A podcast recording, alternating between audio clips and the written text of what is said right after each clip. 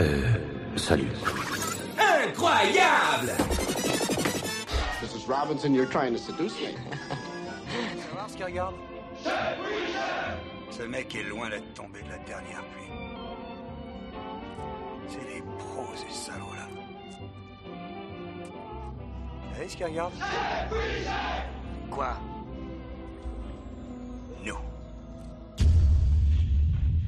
Bien le bonjour et bienvenue dans l'épisode 8 de C'est quoi le cinéma Une émission qui sera, euh, je dois bien l'avouer, un peu en roue libre euh, aujourd'hui, euh, toujours avec une grande partie de l'équipe. Hein, je vous rappelle, avant ça et avant de vous les présenter, que le podcast est affilié au site c'est quoi le cinéma.fr et euh, c'est un site qui vous remercie pour votre intérêt et ses statistiques euh, absolument folles ces derniers mois. Donc euh, merci à vous de nous lire et de maintenant nous écouter.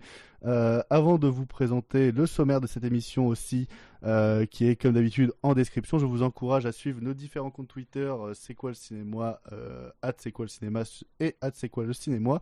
On est gentil, on spamme pas trop beaucoup votre TL et c'est surtout un soutien important en ce moment. Euh, bref, au sommaire de cette euh, émission et pour les films du présent, on va parler du plus ou moins apprécié Prey, euh, de la petite claque Nope, du surprenant Vesper Chronicles, du bredouille Leila et ses frères et du euh, 3000 ans à t'attendre de George Miller. Nous passerons directement à notre section thème et cinéma consacrée aux films sur la plage comme les deux films, euh, comme deux films de Kitano, euh, L'in- L'inconnu du lac, Five, Bob l'éponge, le film, oui, euh, Pierre à la 3D, pourquoi pas, et Pauline à la plage. Et, euh, ainsi, pour conclure cet épisode, nous allons débattre autour du film L'incompris euh, de Luigi euh, Comancini, euh, film encore et toujours imposé par Mathias. Euh, pour m'accompagner dans cette euh, émission, j'ai en face de moi six grands cinéphiles qui vont se battre euh, encore et toujours euh, corps et âme pour défendre leurs opinions. Euh, Le premier, dans un monde parfait, il serait d'ores et déjà en train de réaliser son premier film d'animation Pixar. Mais comme rentrer dans le monde du cinéma, c'est comme subir six fois Make to My Love, on lui souhaite bon courage. Euh, Oh, on le remercie quand même pour ce nouveau logo. Bonjour, Ah, comment ça va Bah écoute, euh, salut, euh, tout va bien, juste que tu m'as pas payé pour le logo, mais sinon ça va. Euh, le, virement sera fait d'ici l'année prochaine. Euh, Ouais ouais, pas de souci. Il m'a cassé les kéchiches pendant plusieurs semaines pour euh, regarder euh, Scène at the Sea. Euh, je ne l'ai toujours pas euh, vu, euh, et Louis non plus, euh, car pour ce dernier, il n'en peut plus, et pour moi, c'est juste pour le faire chier. Euh, mais bon, il est beau, il est bronzé, oui, j'ai osé employer ce compliment, euh, ce qui fait de lui un immanquable de cette émission. Bonjour Vince, comment ça va? Ben, ça va très bien, même si là je suis plus très bronzé en fait, mais euh, merci quand même du compliment.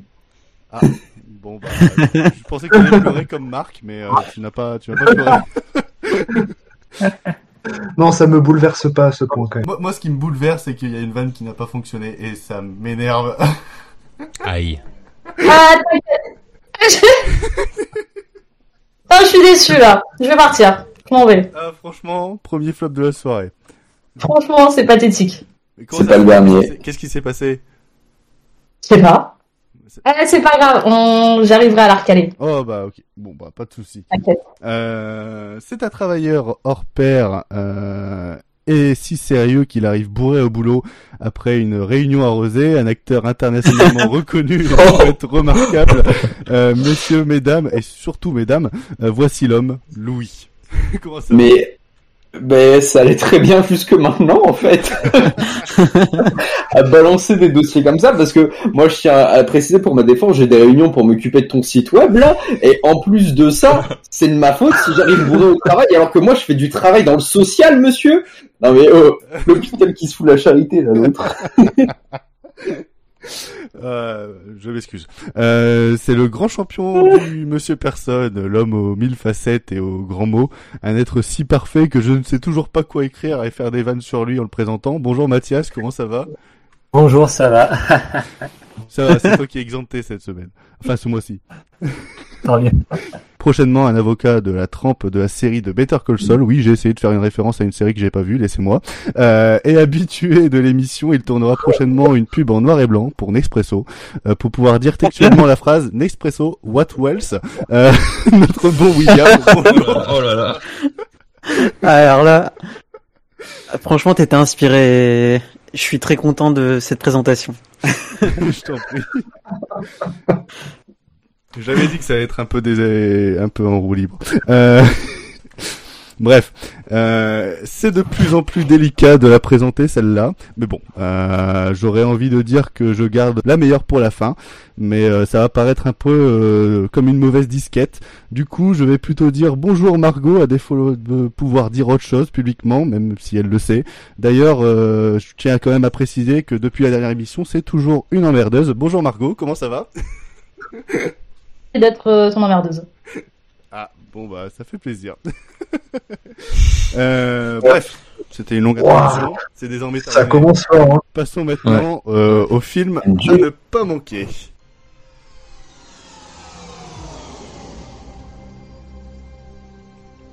Un commencement est un moment d'une délicatesse extrême. Présent, mon château. Parle-moi un peu de ma personne. Vous êtes Bouléric. Bouléric, Bouléric. Est-ce qu'on a pu rire au bureau avec ça Ton esprit doit rester concentré sur ce qui se joue ici et maintenant. Mais Maître Yoda a dit que je devais être attentif. On pouvait en faire une miniature YouTube. Tu crois là. peut-être dans un film de Yakuza Ce futur Ouais. est presque révolu. Mais il n'est Ouais. pas perdu. Demain, tu me diras merci. Euh, pour commencer euh, cette section à ne pas manquer, nous allons discuter autour de Prey de Dan Trachtenberg.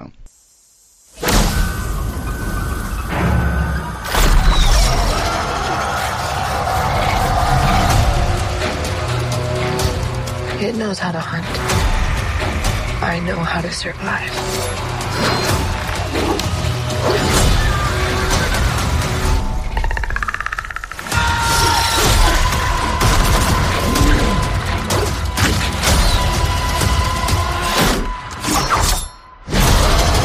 Whatever did this, I can kill it.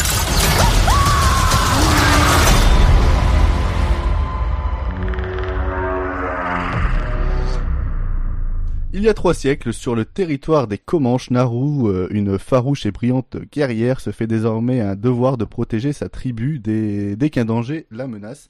Elle découvre que la proie qu'elle traque en ce moment n'est qu'autre qu'un prédateur extraterrestre particulièrement évolué, euh, doté d'un arsenal de pointe des plus sophistiqués.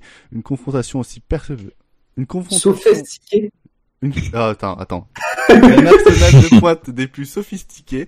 Euh, une confrontation aussi euh, perverse que terrifiante s'engage bientôt entre les deux adversaires. Et bah pour commencer euh, ce, ce, ce- de parler de ce film, je vais euh, donner la voix à celui qui l'a le moins aimé.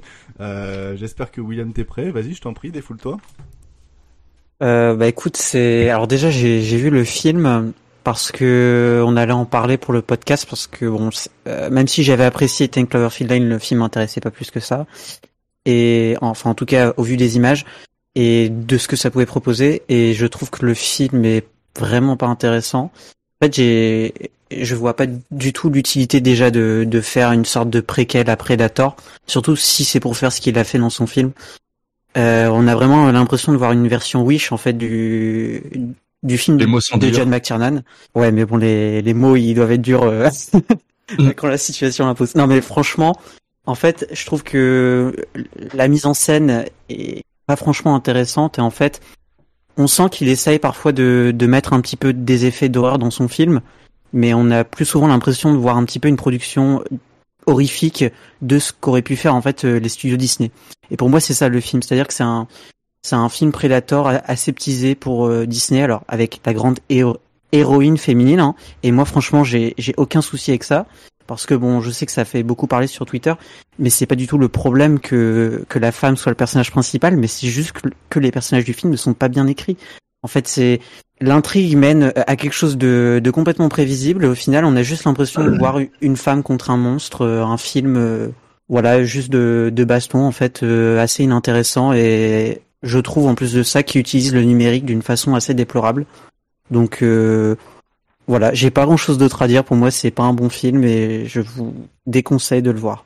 Euh, en moins, euh, t'as parlé en premier, quoi. Parce que là, je vais passer la, la, la, la main à Louis, qui me semble là autant apprécié que, que moi-même. Euh, donc Louis, qu'est-ce que tu as à nous dire sur ce Prey alors, je pense pas que je l'ai autant apprécié que, que toi, hein, mais euh, moi, c'est un film que j'ai trouvé très très intéressant. Euh, de part pour, euh, alors je j'ai pas Twitter, hein, donc je sais pas du tout ce qui se dit là-dessus, mais de par son héroïne féminine, ouais, enfin les, les, termes à la con comme ça et tout, c'est bon, hein, j'ai pas m'enculer la vie avec ça, la vie est trop courte, hein, les enfants. Euh, oula, je vais pas me faire des copains, c'est pas grave. Et euh, c'est pas grave, je les emmerde. Et, euh, et donc du coup, je, moi j'ai bien aimé parce que cette héroïne, je l'ai trouvée touchante, pas super bien écrit, en fait beaucoup trop classique. Je trouve que c'est un film qui est très très très classique dans son écriture, mais euh, le réalisateur euh, dont je vais écorcher le nom de famille, euh, Trachtenberg dans le genre. Euh, Dan Trachtenberg. Trachtenberg, pardon. Euh, je trouve qu'il au-delà de savoir manier une caméra, il sait faire une narration visuelle convaincante, à mon sens. Euh, et il a su partir du même postulat que le premier film de McTiernan, que j'ai pas vu en entier, euh, malheureusement. Euh, donc je pourrais pas, j'ai pas d'avis euh, fixe dessus étant donné que j'ai pas vu la fin du film, mais euh, voilà. Et euh, c'est partir de ce postulat de science-fiction de venez, on raconte une histoire de SF avec des aliens, mais vraiment pas beaucoup de budget et des décors très très simples. Et ça fonctionne étonnamment bien. Et euh, cette héroïne féminine dedans, elle est, euh, je trouve que c'est du féminisme, c'est du féminisme pas forcé, c'est-à-dire que je le trouve intelligent dans sa façon euh, d'être amené et euh, écrit, même si euh, historiquement parlant, il y a plein de défauts. Hein, les, c'est des comment, ah bon. c'est ça. Ouais. Après, je pense que les spectateurs de Predator s'en foutent un peu des. Ouais, non, c'est sûr. Des œuvres historiques, quoi. Ouais, non, je me doute, mais bon, là, on est là pour conseiller le film à des gens. Euh, ne, ne, vous attendez pas, du coup, chers, spect euh, chers spectateurs, à une, euh, une véracité historique totale, étant donné que euh, les Comanches étaient plutôt ouverts sur la question des sexes et des genres, donc c'est pas c'est pas montré comme ça dans le film, ça c'est sûr. Et mes seuls coups de gueule sur le film, c'est vraiment les acteurs. Euh, que je trouve, mais alors tous, tous, à la ramasse. Je alors, vraiment, entièrement. C'est-à-dire ouais. que le seul bon acteur du film, c'est le chien. Mais, mais oui. Et, et, justement, le chien est super bien casté, il joue trop bien. Mais euh, le, le, reste, je suis désolé, ils sont tous à la ramasse. Euh, et surtout, je sais pas s'ils vont nous entendre aux États-Unis, hein, mais j'espère. Arrêtez de caster des Américains pour jouer des Français. Prenez au moins des Québécois, je sais pas, mais un semblant de truc français parce que pour avoir vu le film en VO, ça c'est une horreur. Tu les entends Les Français, c'est des Québécois, non? Pas tous. Les... Seulement ceux qui parlent longtemps sont des Québécois. Et il y en ah, a oui, même voilà. certains. Il y en a même certains qui parlent un peu plus souvent, qui ont été sûrement castés pour leur gueule plus que pour leur talent d'acteur, encore une fois bordel de merde, ça s'entend qu'ils sont pas français et qu'ils essaient de prononcer ça un peu comme ils peuvent. Et c'est du boulot totalement bâclé. C'est et c'est dommage parce que l'une des meilleures scènes du film est avec ces personnages-là. Donc euh, voilà, il euh, y a du bon, il y a du mauvais. Euh, c'est un très bon film de chasse et je veux voir plus de films sur la chasse. Donc voilà. Bah parfait. Quelqu'un d'autre voulait s'exprimer. C'était c'était Vince qui lui euh, est oui. un peu plus euh, nuancé euh, également sur sur ce film. Vas-y, je t'en prie. bah, globalement, je trouve ça pas trop mal. Il y a plein de bonnes intentions, mais je suis pas du tout convaincu par l'artisanat du film. je trouve qu'on perd énormément le côté organique du, du film de McTiernan. Il euh, y a tout qui paraît très lisse et artificiel, et je pense que c'est dû au, numérique en fait. C'est quelque chose qui me gave euh, de nos jours, mais euh, j'ai l'impression que Prey en fait il est tourné et éclairé comme la majorité des films en numérique de nos jours, et c'est fait très pauvrement, de manière très artificielle, ce qui fait que tout paraît lisse même le décor, la nature me paraît fake alors que je suis sûr qu'on va... enfin c'est ouais. des vrais décors. Donc euh, j'ai vraiment un problème de texture de l'image euh, et je trouve que pour un film comme Predator, de la franchise Predator, bah, c'est ultra important. Enfin, je veux dire quand tu vois le, le film de McTiernan, c'est sale du début ouais. à la fin. Là, je suis désolé, l'actrice la, la, principale, à un moment donné, ils la foutent dans dans un, dans un puits de boue, elle ressort complètement embouée. Et après, elle se rince vite fait à la, à, à la rivière et ses cheveux, ils brillent comme si elle venait de se faire un shampoing L'Oréal. Ils peuvent pas la laisser sale, en fait. C'est ça qui m'énerve, tu vois, ce genre de détails. Ouais. enfin, c'est un film Predator, des sauvages dans la nature. C'est bon, on peut accepter qu'il soit sale un peu, déjà. Et euh, Louis, tu, tu parlais du langage des, des, des, des, des faux québécois, etc. C'est quelque chose qui me saoule habituellement euh, dans, dans les films américains. De toute façon, les Français ne sont jamais joués par des Français. Mais euh, ce, qui me gave encore plus, c'est que, bon, c'est bien joli de prendre des, de vrais acteurs d'origine aborigène, leur faire dire trois mots euh, de, lang- de leur langue native de temps en temps, mais si derrière, quand ils s'expriment en anglais, ce que je peux accepter pour le pour plein de raisons, euh, si s'ils s'expriment avec un accent et une manière de parler de gens de 2022, ça ne marche pas en fait. Ça me sort du film euh, tout de suite et en plus les acteurs sont mauvais donc euh, ça arrange rien. Euh, Enfin bref, moi c'est un film que voilà je trouve pas trop mal fait, qui a des bonnes intentions mais dans l'exécution ça va pas quoi. Enfin je dire ça m'a juste donné envie de revoir le film de McTiernan, ce que j'ai fait et c'est bah, à des années lumière de ce qu'il fait là. C'est une vraie prod Disney hein. Je suis désolé hein. Voilà. Oh là là là là là là là. On va passer directement à, à Jérém qui peut-être sera un peu plus euh, positif oh. sur, ce film. Bah, c'est pas que je serais euh, positif. En tout cas, euh, allez, on a eu des avis un peu tranchés, mais moi, je suis plus mi figue mi raisin. C'est-à-dire qu'à certains moments du film, bah, je faisais mes petites siestes tranquilles, et puis hop, à certains moments, je me réveillais, je voyais qu'il y avait des beaux combats, par exemple bah, pas pour spoiler, mais hein, il y a le, le Predator qui arrive euh, dans le, le camp des Français, et je trouve que toute cette partie-là, elle est vraiment, allez, pas excellente, mais elle fonctionne quand même très bien. Et puis quelque chose que que je trouvais euh, qui rendait quand même bien à certains moments, c'était l'utilisation du coup de, de practical effects sur le tournage et le, le costume du Predator, qui pour moi était vraiment euh, c'est un, super design et ils ont sûrement voulu euh, que ça ait un, un côté un peu primal, euh, etc. Et je trouve que ça fonctionne vraiment bien. Mais par contre, il y a peut-être euh, 15 minutes du film à sauver, quoi. Et c'est ça qui est un peu chiant. Donc voilà. Oh bah t'as t'as fait court. Euh... Ouais, bah ouais. Euh, bah, je- du coup, je vais, je vais conclure euh, assez vite. Euh, moi, après, je me suis éclaté comme un gamin de 5 ans devant. Euh, comme je m'éclate euh, comme un gamin de 5 ans devant mon film préféré, n'est-ce pas, Vince? Euh... Et c'est tu- c'est c'est quelque chose qui, euh, du vendredi matin, quand c'est sorti, m'a m'a- m'est venu comme un, un- une bonne une bonne pâtisserie euh, bien enrobée bien bien propre en même temps assez euh, assez sauvage. Moi ce que j'ai beaucoup aimé c'est le traitement du son dans le film. Je trouve que le le traitement du son et, et Dolby en général. Euh, le mixage m'a plutôt bien convaincu. Ça me sautait un peu à la gueule. L'aspect visuel, bah, c'est c'est un peu ce que voulait faire Trachtenberg dans, dans Ten Cloverfield Lane dès, lors qu'ils sortent du du du, euh, mais en beaucoup plus poussé. Euh, moi, je comprends pas ce, ce que veut dire Vince par l'aspect euh, carton pâte un peu un peu trop lisse du truc. Enfin, pour moi, ça ça me ça me dérange pas. Surtout qu'à la fin, il fait vraiment quelque chose de très poussiéreux, très poussiéreux et assez dégoulinant vert avec son esthétique. Euh, D'ailleurs, toute sa séquence finale, je, je la trouve vraiment vraiment super.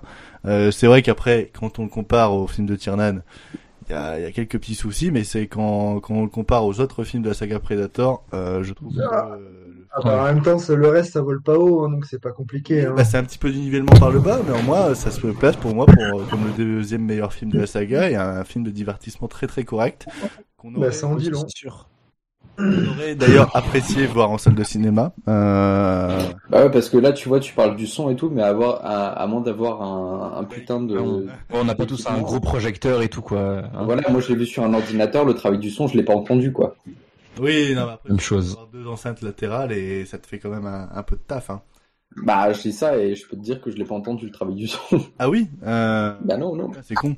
Parce que vraiment, il est vraiment super le travail du son. Mais euh... Mais ça, encore une fois, ça pose la question du contexte de visionnage d'un film et euh, qui, ça, ça nous prouve encore une fois que le cinéma, c'est fait pour voir des films. Ah oui, non, mais c'est clairement. Et ce, et ce film-là mérite comme euh, comme très peu d'autres euh, exclusivités euh, de, de plateforme d'être euh, au cinéma pour moi. Visuellement, il y a quand même quelque chose qui euh, qui claque la gueule quand même.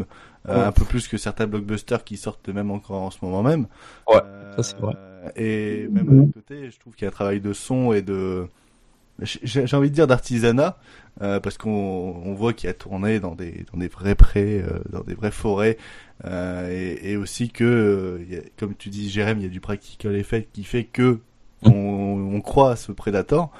Euh, euh, donc il y, y a quand même tout ce travail-là qui mérite quand même la salle. Bon, moi, je, je tiens à vous le dire, j'ai beaucoup apprécié le film. Je pense que vous pouvez le voir dans la critique que j'ai rédigée sur le site. Mais euh, mais à côté de ça, enfin, Fran- franchement, je vous pousserai à le regarder. Pour moi, c'est vraiment un divertissement d'un- de dimanche soir qu'on peut regarder en, en famille euh, tranquillement et, et ressentir toute la tension que Trachtenberg veut qu'on ressent. Quoi. Voilà. Est-ce que Margot, tu voulais dire une phrase? Juste une phrase. Tout a été dit, euh, mais je suis d'accord avec Yoann. Voilà. Ouah, ça c'est l'argument. Euh, maintenant, on va passer à un film, je pense, un peu plus intéressant et un, peu plus euh, centré sur l'analyse. C'est le film Nope de Jordan Peele, qui est son troisième long métrage après Get Out et Us et qui est encore disponible au cinéma. They got a word for that.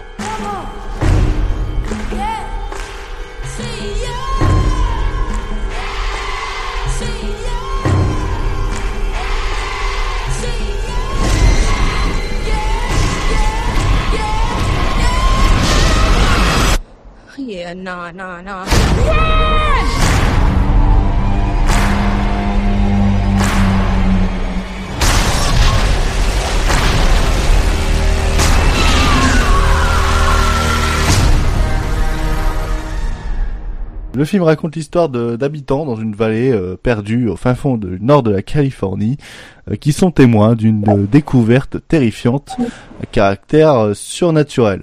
Très court synopsis pour un pour un film qui se laisse savourer et qui se laisse découvrir. Et pour cela, euh, je j'appelle à la table Mathias qui me semble a beaucoup apprécié. euh, C'est moi qui commence, ok, ça marche. Vas-y, je t'en prie. Alors, euh, bah déjà, donc c'est le troisième long métrage de Jordan Peele. Euh, pour commencer rapidement, j'avais bien apprécié les deux précédents. Euh, je dois dire que Get Out, que tout le monde considère un peu comme son meilleur, même après Nope, euh, bon, les, les dés se resserrent un peu après Nope, mais euh, trouvais un peu assez bien, mais quand même assez surestimé. Us, du coup, je trouve que le film avait beaucoup plus divisé les spectateurs, alors que c'est un film ultra intéressant. Je considère supérieur à, à Get Out. Et Nope, et Nope, c'est encore autre chose, je trouve. Euh, Je trouve que là, euh, Jordan Peele,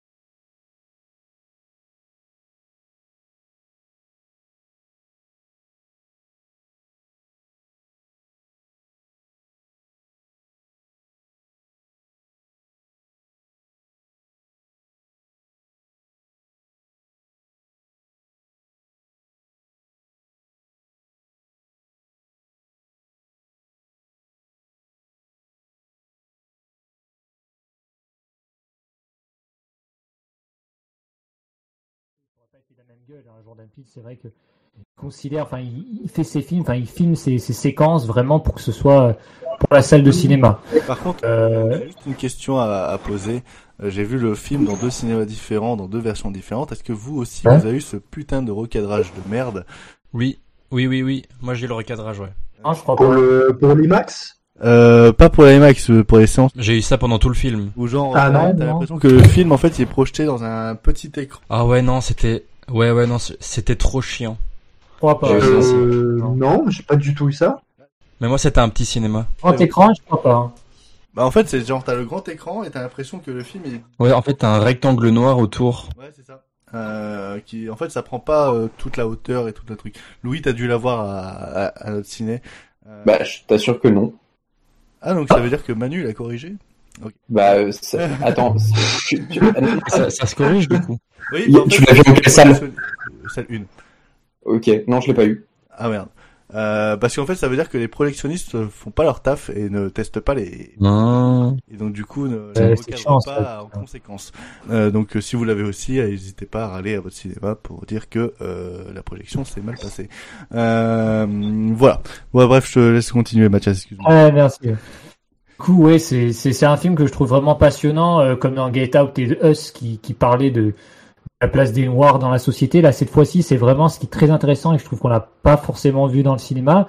C'est la place des Noirs dans l'industrie cinématographique, puisque les deux personnages, donc euh, interprétés par Ke- Keke Palmer et, et Danny Kaluuya, jouent des jouent un frère et une sœur qui sont euh, qui viennent d'une famille, donc euh, le père interprété par Kelly David, qui vient d'une d'une famille d'éleveurs de chevaux qui travaillent pour le cinéma, voilà en gros. Et donc c'est très intéressant qu'on qu'on ait ça dans le film. Il arrive à mixer vraiment euh, le film de divertissement avec euh, encore une fois le film euh, soci- socio- socio- sociopolitique, mais sans que ce soit, je trouve, aussi lourd que ça pouvait être dans Get Out, dans Us. Bon, Us, ça me dérangeait pas trop, mais c'est ce que les, les spectateurs reprochaient en général. Et là, je trouve que, que ça marche vraiment beaucoup. Euh, On a des séquences. C'est vrai que sans spoiler, c'est compliqué, mais une séquence notamment qui se passe, on va dire, à l'intérieur d'un vaisseau et une autre qui se passe en pleine nuit euh, de- devant devant une maison, voilà, euh, qui sont qui sont vraiment assez impressionnants. Je trouve qu'en termes de en termes de divertissement euh, horrifique, je dirais ça. Cette année, je trouve que j'ai pas vu meilleur. même si je trouve que The Medium c'était très bien. Moi, je l'ai pas vu au cinéma, donc c'est difficilement comparable. Je trouve qu'en termes d'émotion à ce niveau-là, Jordan Peele a, a fait vraiment, ferait vraiment énormément de boulot. Euh, ensuite, euh, au niveau des personnages, je trouve qu'on s'attache vraiment bien aux personnages, personnellement. Que ce soit donc les deux personnages, j'aime beaucoup le personnage qui, à mon sens, le meilleur personnage du film. Euh, J'ai oublié le nom d'acteur, mais le personnage qui joue le, le directeur de photo. euh, ce personnage qui finalement est prêt à tout pour obtenir le plan parfait. Euh, C'est vraiment un film certains qui, sur Twitter. et qui parle. c'est un film vraiment qui, qui parle de l'industrie cinématographique à travers le divertissement, à travers le, le film d'horreur et même de, de- de science-fiction, j'ai envie de dire. Euh, on a la place même, des animaux aussi avec les chevaux. euh, C'est découpé à chaque fois en, chapitres. Donc on a euh, une espèce de, de petits chapitres avec les noms des chevaux notamment. Et je trouve que c'est que c'est très bien joué de la part de Jordan Peele. Bon, je de pas trop de parler plus, euh, mais franchement, c'est c'est vraiment un très bon film, je trouve. Euh, J'en attendais pas autant pour tout dire, euh, et je trouve que c'est vraiment une très bonne surprise, et j'ai vraiment hâte de voir la suite. Là, Jordan Peele est, est remonté assez haut dans mon estime, je dois dire. Ah, moi j'avais pas prévu de parler vite fait euh, sur, sur le film, mais euh, moi cette construction en chapitre euh, pour moi est un vrai petit souci du, du film qui euh, qui pêche un peu sur le rythme du découpage, etc. Enfin, euh, Ah ouais, je vois. je- on peut y trouver quand même une forme de mauvais rythme en fait au film à cause de cette construction en chapitre qui euh, et ces écrans au noir, enfin ces virés au noir qui arrivent très souvent dans le film et qui nous gâchent du coup l'action qui va se dérouler plus tard. Euh, moi pour moi c'est un petit défaut quand même qui fait que sur les 2h15 on peut y trouver quand même un peu un peu de gras. Bref. Euh, pour euh, pour passer à, quelqu'un d'autre, euh, Louis aussi a, vu le film, donc euh, je t'en prie. Euh, alors, pour parler de Nope, je vais un peu revenir sur Jordan Peele. Euh, on en a parlé, hein, Us, Get Out, euh, des films euh, que je trouve bons. même si j'ai-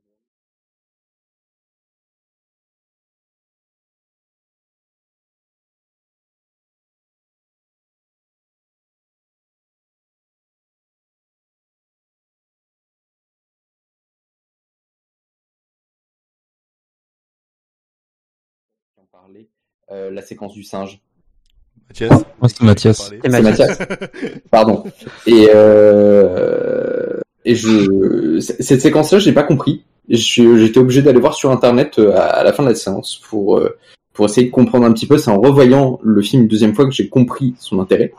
Euh, mais pour revenir au- un peu à Jordan Peele et à son travail, euh, celui que je conseillerais le plus, c'est sa série La quatrième dimension, qu'il a rebooté en 2019, qui est disponible sur Canal+. Et, euh, et foncez. C'est, euh, il y a une, il y a quoi? Il doit avoir une quinzaine d'épisodes, il me semble. Ils durent tous entre une heure et une heure et demie. C'est vraiment à chaque fois des, des, des petits films, euh, mais euh, d'une d'une richesse euh, cinématographique euh, et d'une profondeur folle qui font que cette série est dingue. Il faut pas, faut pas passer à côté. Ah, moi, je suis, j'ai pas tenu euh, trois épisodes, hein, Parce com- que- comparé euh, à l'ancienne série. bien euh, aimé. Parce que moi j'ai bien aimé, mais je- en fait, le truc c'est qu'il a, il a fait des remakes de beaucoup d'épisodes originaux qui sont moins bien Ouais. que les épisodes originaux. Ce qui explique pourquoi est-ce qu'en fait la série s'est fait détruire. Après, Mm. moi j'ai quand même apprécié la série et je trouve que les critiques étaient très sévères. Moi, j'ai- pas vu l'original, donc j'ai juste trouvé ça brillant du début à la fin. Mais peut-être que si j'avais vu l'original, Non, mais moi j'ai bien aimé aussi. T'inquiète, hein. je- Non mais ça marche, je vois. Euh, et du coup, pour parler du style de Jordan Peele, euh, c'est quelque chose que moi je défendrai euh, toujours, même en dehors du podcast au sein de ma carrière, qui est cet équilibre parfait qu'il faut trouver aujourd'hui entre le divertissement et la représentation artistique. Et Jordan Peele, c'est un maître là-dedans. C'est-à-dire que il arrive à mélanger entertainment et arty et ça nous donne vraiment l'apogée de ce qu'est l'art aujourd'hui, c'est-à-dire que le film peut parler à tout le monde. Son postulat de base, il est très simple, c'est des vaisseaux spatials, c'est une invasion d'aliens, et au fond, il y a un sous-texte qui est d'une profondeur remarquable, parce que c'est un film qui parle de cinéma pour le cinéma, pour les spectateurs de cinéma. Et ça, c'est fou. Et on en a beaucoup discuté euh, avec Luan. euh, Enfin, j'en- euh, j'en avais parlé euh, avec lui euh, un peu avant euh, de, de voir le film. Et en voyant le film, ça a vraiment fait écho. C'est un film qui nous parle du cinéma de divertissement de manière générale. C'est un film qui va venir vous dire, euh, je vous prends des codes que vous connaissez, on va les rendre incroyables. Je, Jordan Peele vous, vous les montre tels quels, tels que vous les connaissez, tout en les rendant incroyables et neufs, parce que ça, il vient insuffler sa patte dedans, qui donne assez euh, de, de profondeur pour qu'on on ait l'impression que ça soit neuf, euh, pour au final tout exploser et vous dire, bah écoutez, je vais vous impressionner avec autre chose, avec autre chose qui, sur le papier, peut être nul à chier, mais vous allez voir, vous allez vous en prendre plein la gueule. Et même, euh, ça parle du cinéma, cette façon de rechercher l'image parfaite euh, constamment, enfin, de, de toujours Mm. donner- faire toujours plus gros, toujours plus, euh, toujours plus beau, euh, au point où ça devient indigeste et qu'on euh, qu'on qu'on- qu'on se fasse bouffer par notre propre envie de cinéma et par notre propre envie de, de l'image. Euh, Le money shot, comme on dit. voilà, exactement. Exactement, mais euh, le- et c'est pour ça que le, le, le film peut décevoir. Moi, j'ai eu des quand je suis allé le voir, j'ai des spectateurs qui sont sortis de la salle en disant mais quelle merde et tout, et en plus Mm. vous avez vu à la fin du film tout ça. C'est un film qui peut décevoir, mais si on y ré- si on prend le temps de réfléchir cinq minutes, c'est un film qui est beaucoup plus intelligent qu'il n'y paraît, qui a une profondeur extrême.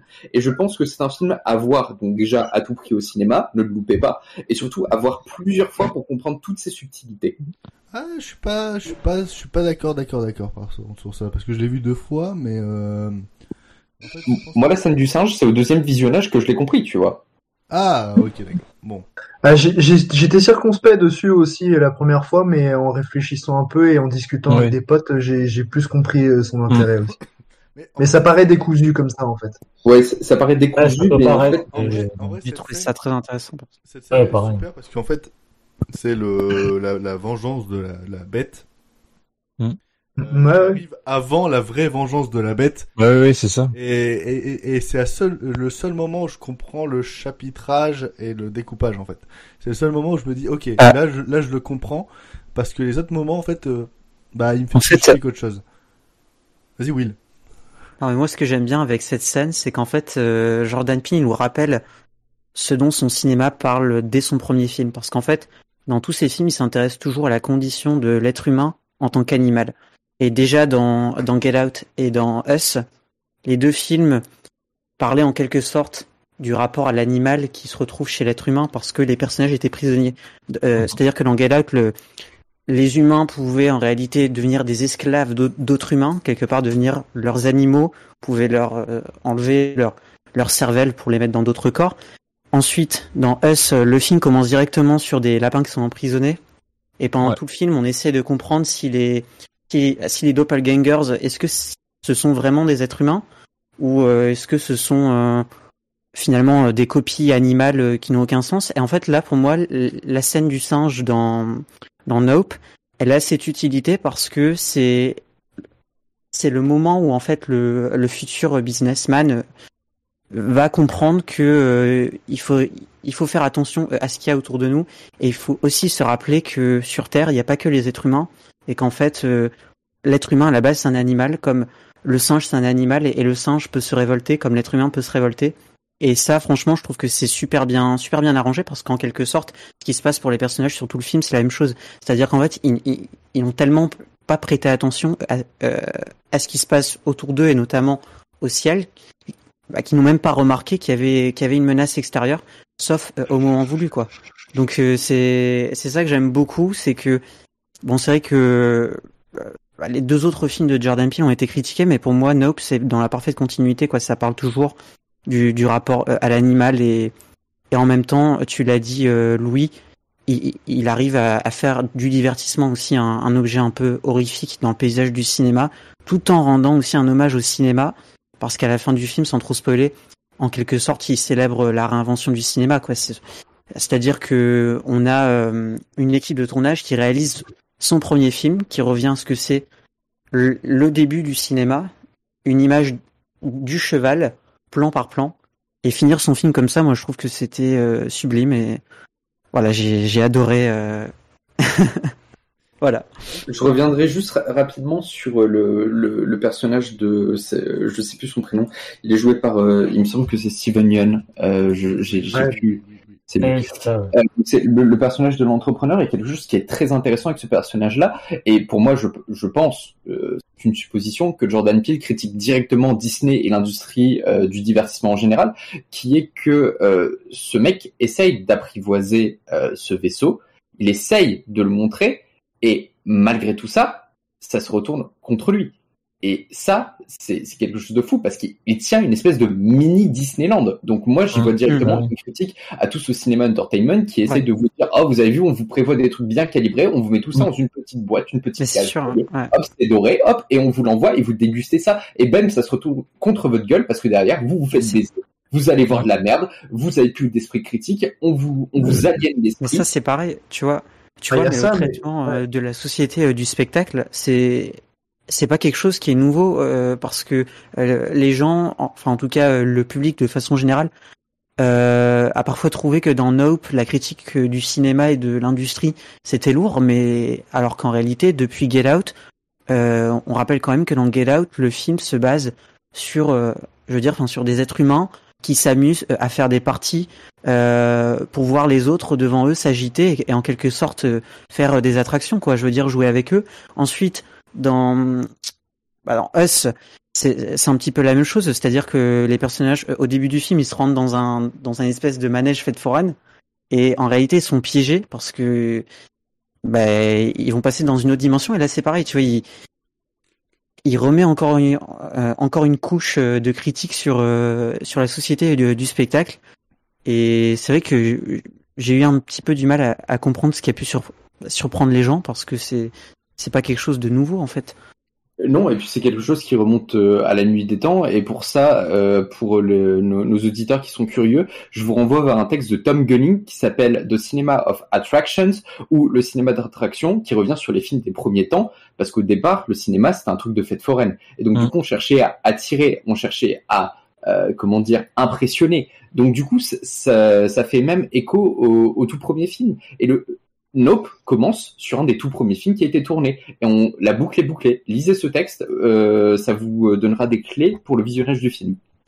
Euh, très très vite fait parce que c'est on a dépassé les 10 minutes euh, autorisées euh, très largement.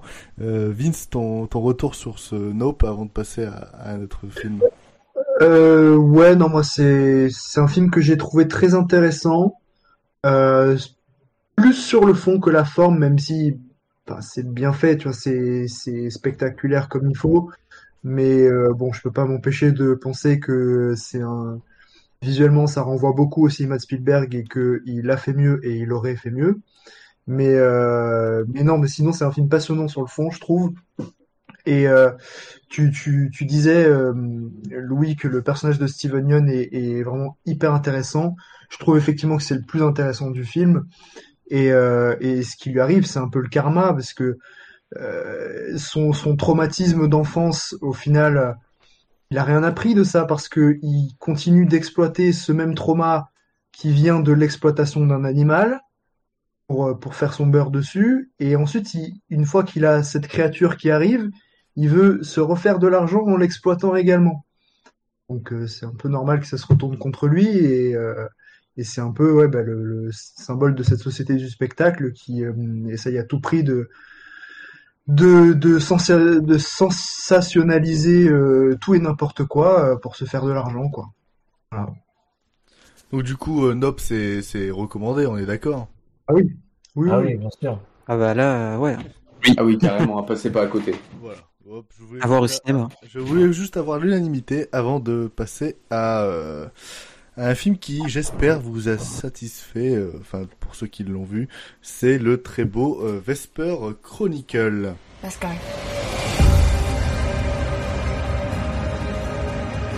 Pilgrims, drifters, bandits.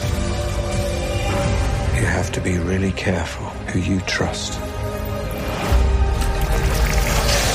The Citadel will be ruthless. That can't stop me. You can change everything. Euh, dans le futur, les écosystèmes se sont effondrés. Parmi les survivants, quelques privilégiés se sont euh, retranchés dans des citadelles coupées du monde, euh, tandis que des- les hôtes tentent de euh, subsister euh, dans une nature devenue hostile à l'homme. Euh, vivant dans les bois avec son père, la jeune Vesper rêve de s'offrir autre, un autre avenir euh, grâce à ses talents de biohackeuse hautement euh, précieux dans ce monde où plus rien ne pousse. Vesper Chronicle, je vais commencer de- dessus. Ça a été un, film que j'attendais beaucoup parce que la bande-annonce est magnifique. C'est une des meilleures bandes-annonces de l'année, je, trouve. Moi qui est très grand euh, friand euh, de science-fiction, euh, par exemple j'avais adoré le, le dernier combat qui était sorti l'année dernière avec Jean Reno. Moi qui est friand de science-fiction et en plus quand c'est, euh, il y a un petit euh, côté euh, français derrière parce que là c'est une coproduction euh, euh, franco Belge. Franco-lituanienne, belge, italienne. Enfin, c'est- le dernier voyage avec Jean Reno. Le dernier Ouais, c'est ça, le dernier voyage. Ouais, non, le dernier combat, c'est toujours avec Jean Reno, mais c'est autre chose. Euh, euh, mais sinon, ouais, j'a- j'attendais beaucoup ce Vesper et j'ai été le voir en, en très grande vitesse.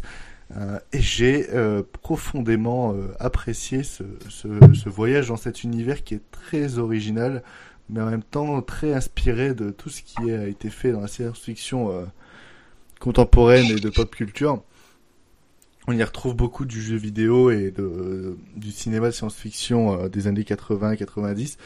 Euh, et en même temps, on, on y trouve une certaine originalité dans le dans le, le débat politique du moment, c'est-à-dire tout ce qui est écologie et tout ce qui est euh, sauvons la planète et les enfants sont notre avenir et sont ceux qui peuvent faire autre chose et nous sauver de cette euh, galère qui est le réchauffement climatique.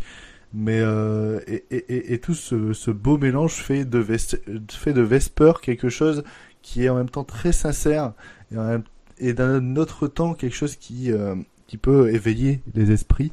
Je pense que c'est un film qu'on peut montrer euh, facilement à, à un préadolescent, etc. euh, et qui soit émerveillé par par ce monde, même si on reste bloqué dans euh, quelques petits hectares entre la petite maison de, Vesper avec son père qui est malade et ce petit vaisseau à la mode euh, seul au monde et et un petit village à côté tenu par par le beau enfin le beau-frère enfin le, le, frère du père qui qui est quelque chose d'un peu plus hostile et qui peut rappeler quelques séries style Game of Thrones enfin ce, genre de truc euh, et on a tout cet univers qui, qui se crée avec cette biodiversité en, pleine mutation euh, et ces euh, et riches euh, militaires à tête de, de mort. J'ai beaucoup aimé cette idée. Euh, il y a quelque chose de très punk, quelque chose de très moderne et en même temps quelque chose qui se qui est très euh, artisanal. Euh, on sent que ça a été fait avec euh, même pas 10 millions et que euh, ça a été fait avec une sincérité et une envie de de proposer quelque chose de neuf et de très explicite avec un petit peu de subtilité. Euh, donc vraiment, Vesper, ça a été un, un, très très gros coup de cœur. Et je noterai particulièrement le fait que la musique dans le film est non seulement excellente, et en plus, bah, c'est pas juste une musique pour, pour mettre en fond, histoire de de d'habiller les scènes de, silence. C'est vraiment une musique qui sert en plus à nous inclure dans cet univers. Et pour finir, la, la fin est, vraiment magnifique et totalement à contre-courant de ce qui peut se faire dans ce genre de film de science-fiction qui, qui se veut être block, style blockbuster. C'est vraiment une fin euh, très très anticlimatique et en même temps qui pose beaucoup de questions. Donc euh, vraiment Vesper Chronicle, si ça passe encore, bah n'hésitez pas à aller le, le mater. C'est vraiment un très bon cru de science-fiction. Euh, pour enchaîner, euh, je vais passer euh, la parole à Vince, qui l'a un petit peu moins apprécié que moi, mais qui euh, en, en, garde un, bon souvenir, il me, il me semble. Oui, euh, en effet, je peux pas dire que c'est un film qui m'a particulièrement euh, passionné euh, par son histoire, euh, même si c'était correctement raconté. Hein. Mais j'ai plutôt apprécié en fait la mise en scène qui était assez sobre et surtout la direction artistique euh, de grande qualité, je trouve, dans les décors, les costumes. Et pour le coup, le travail d'image, le travail de photographie euh, est vraiment euh, rend, vraiment honneur à, ces différentes textures. Là, vraiment, l'image, elle a une, matérialité, quoi. C'est, pas comme près, justement.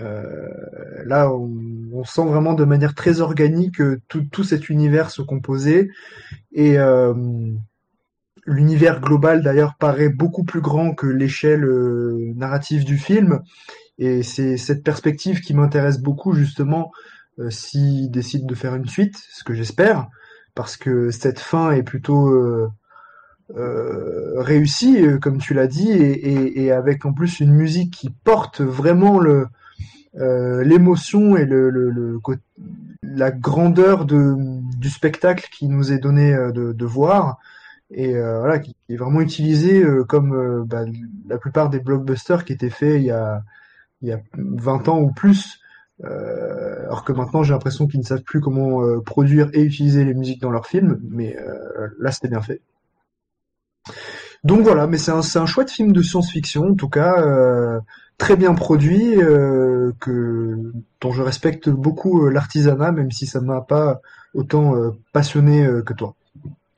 Et pour conclure, Margot, qui qu'on n'a pas entendu depuis longtemps, bah dire pour je, je suis d'accord, Louane. Euh... Vas-y, je t'en prie. Euh, non, mais non, j'allais... Non, oui. Si, je suis d'accord avec toi, mais euh... running gag va être long. Euh, non, non, euh, qui m'a assez impressionné, en fait, euh, j'avais même pas entendu parler du film, c'est-à-dire, je crois que j'ai vu euh, la bande-annonce et l'affiche une semaine avant la sortie. J'avoue, j'étais assez intriguée parce que, parce qu'en termes de science-fiction, euh, je pense qu'on a déjà brassé euh, assez large.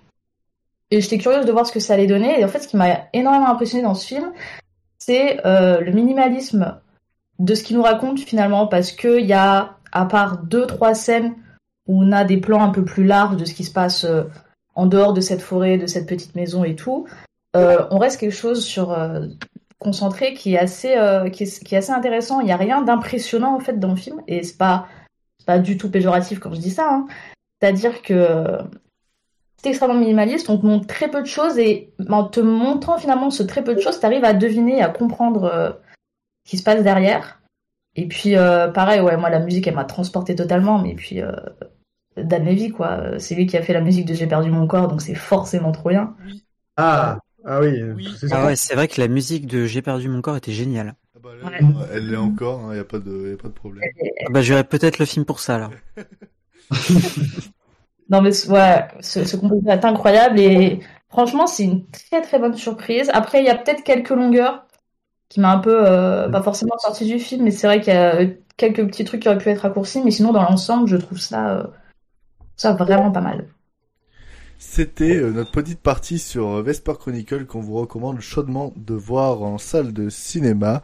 Euh, il est maintenant euh, temps de passer à la grosse claque d'une petite partie de l'équipe euh, qui a eu la chance euh, déjà d'aller le voir. Ah oui. C'est l'avant-dernier film de la sélection, mais euh, premier dans le cœur de, de mes comparses. Euh, le glorifions Leila et ses frères, le nouveau film de Saed Roustae. دورتون میگردم که انقدر قشنگ. برای هرچی آدمی خیلی معنی میده بره تو مرد سینا اون بالا بشینه.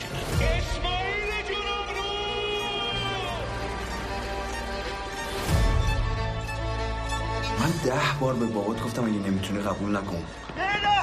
این چه کاریه؟ آبجیم آبرو نمیمونه برامون. عقب مونده یه علاف گدا فقط مال یه دقیقتونه.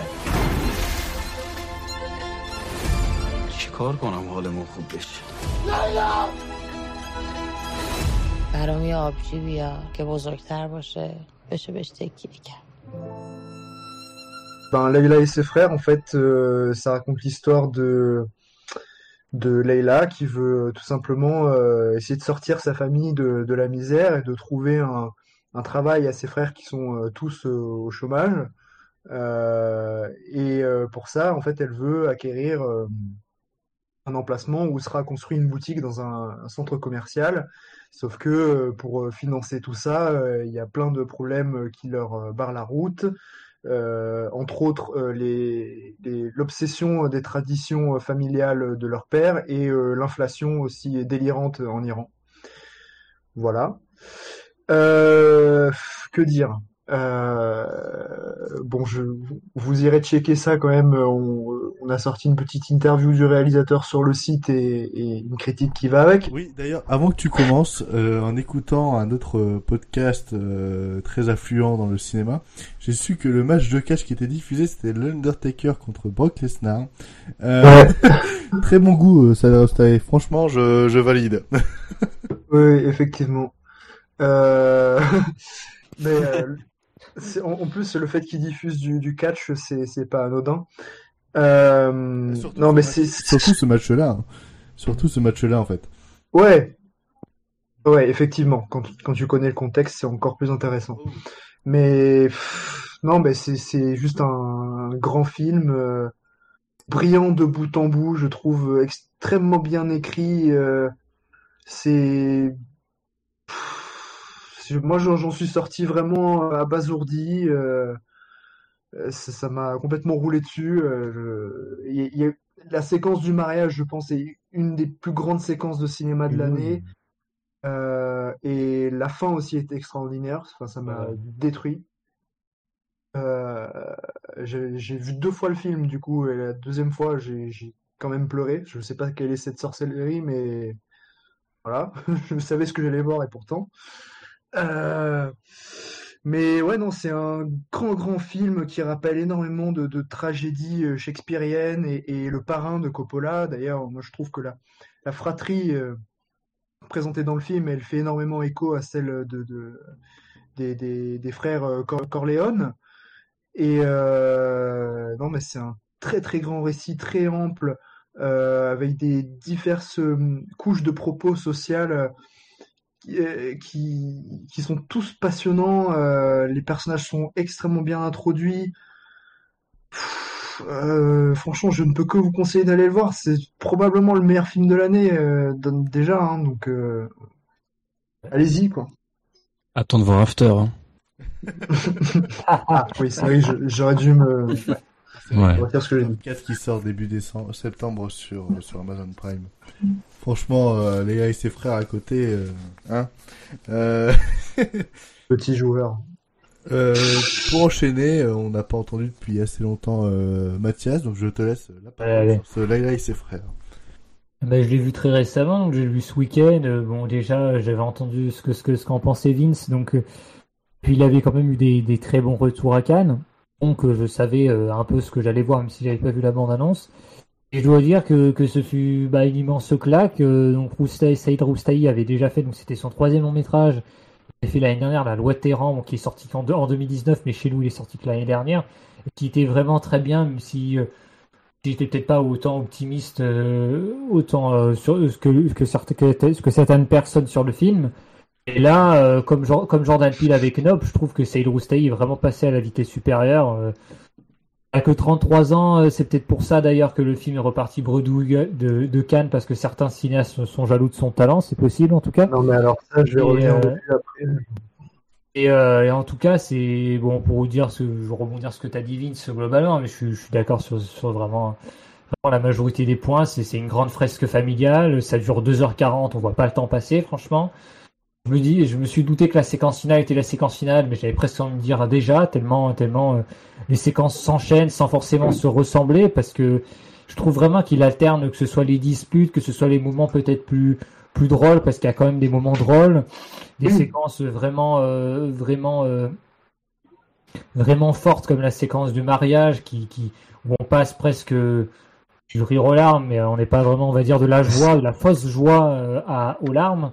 C'est une déflagration, c'est Ouais, c'est ça. c'est Et puis la, la, mise en scène est vraiment phénoménale. Je trouve que déjà dans le dans, dans la loi de terrain c'était fort, mais là euh, il alterne les, les, les travelling à vent comme ça, les longs les longs euh, les longues focales sur les visages. Je trouve que c'est c'est vraiment admirable. Ça marche ça marche vraiment beaucoup. Euh, on a une espèce de tension comme ça, même quand les personnages vont vont juste s'engueuler ou juste parler entre eux, qui est vraiment forte, je trouve. Les personnages sont extrêmement attachants. Je trouve qu'on a comme ça un portrait de différents personnages faire vite fait, je trouve que chacun, chacun d'un personnage a sa trait de caractère. On a Leila, la sœur, donc qui, qui donne le titre au film, qui, essaye de porter à bout de bras ses frères, qui est interprétée par une actrice, je sais plus son nom, mais qu'on a déjà vu chez Faradi, vraiment exceptionnelle. Euh, les acteurs, euh, pour savoir, euh, Saïd Roustahi travaille un peu avec la même troupe d'acteurs, donc on retrouve des acteurs qu'on avait déjà vus dans la loi de Terran. On a notamment l'acteur qui jouait, qui jouait le flic, qui jouait un des frères, et l'acteur qui jouait le, le, criminel numéro un que tout le monde recherchait euh, joue également un, frère, donc on voit les deux qui sont qui sont frères, c'est assez intéressant, je trouve. C'est même assez drôle. Euh, on a le personnage qui est un peu bodybuildé, qui est fan de catch. On a le personnage qui se porte bien, qui se demande s'il va pas clamser au bout, d'un moment. Et puis il y a un personnage, extrêmement intéressant qui n'est pas qui n'est pas annoncé dans le titre, mais bien sûr c'est le personnage du père. Ça fait beaucoup penser à, un personnage Shakespeare, mais ça m'a beaucoup fait penser au personnage presque du roi Lear hein, de Shakespeare.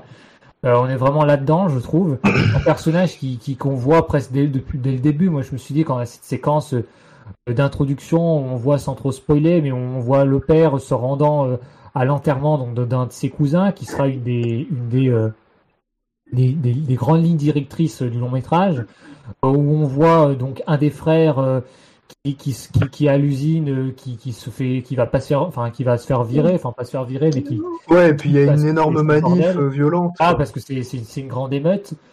Et euh, la sœur donc euh, qui se fait euh, qui se fait masser, je crois, et, et, qui verse des larmes quelque part. On a déjà on a déjà le des larmes de douleur. Ouais. Voilà, des larmes de douleur. Le menu introductif de, de de ce qu'on va avoir au, au, fur et à mesure. Bah, bah, les trois, ouais, les, les trois personnages sont enfin c'est pas tous les personnages du film, mais ces trois-là sont introduits de cette manière en montage alterné, où ils sont Ça, dans des situations où ils sont en difficulté. C'est, Genre le père, il arrive à ce à cette cérémonie-là, euh, personne ne le respecte, on lui adresse à peine la parole, il peut même pas s'asseoir.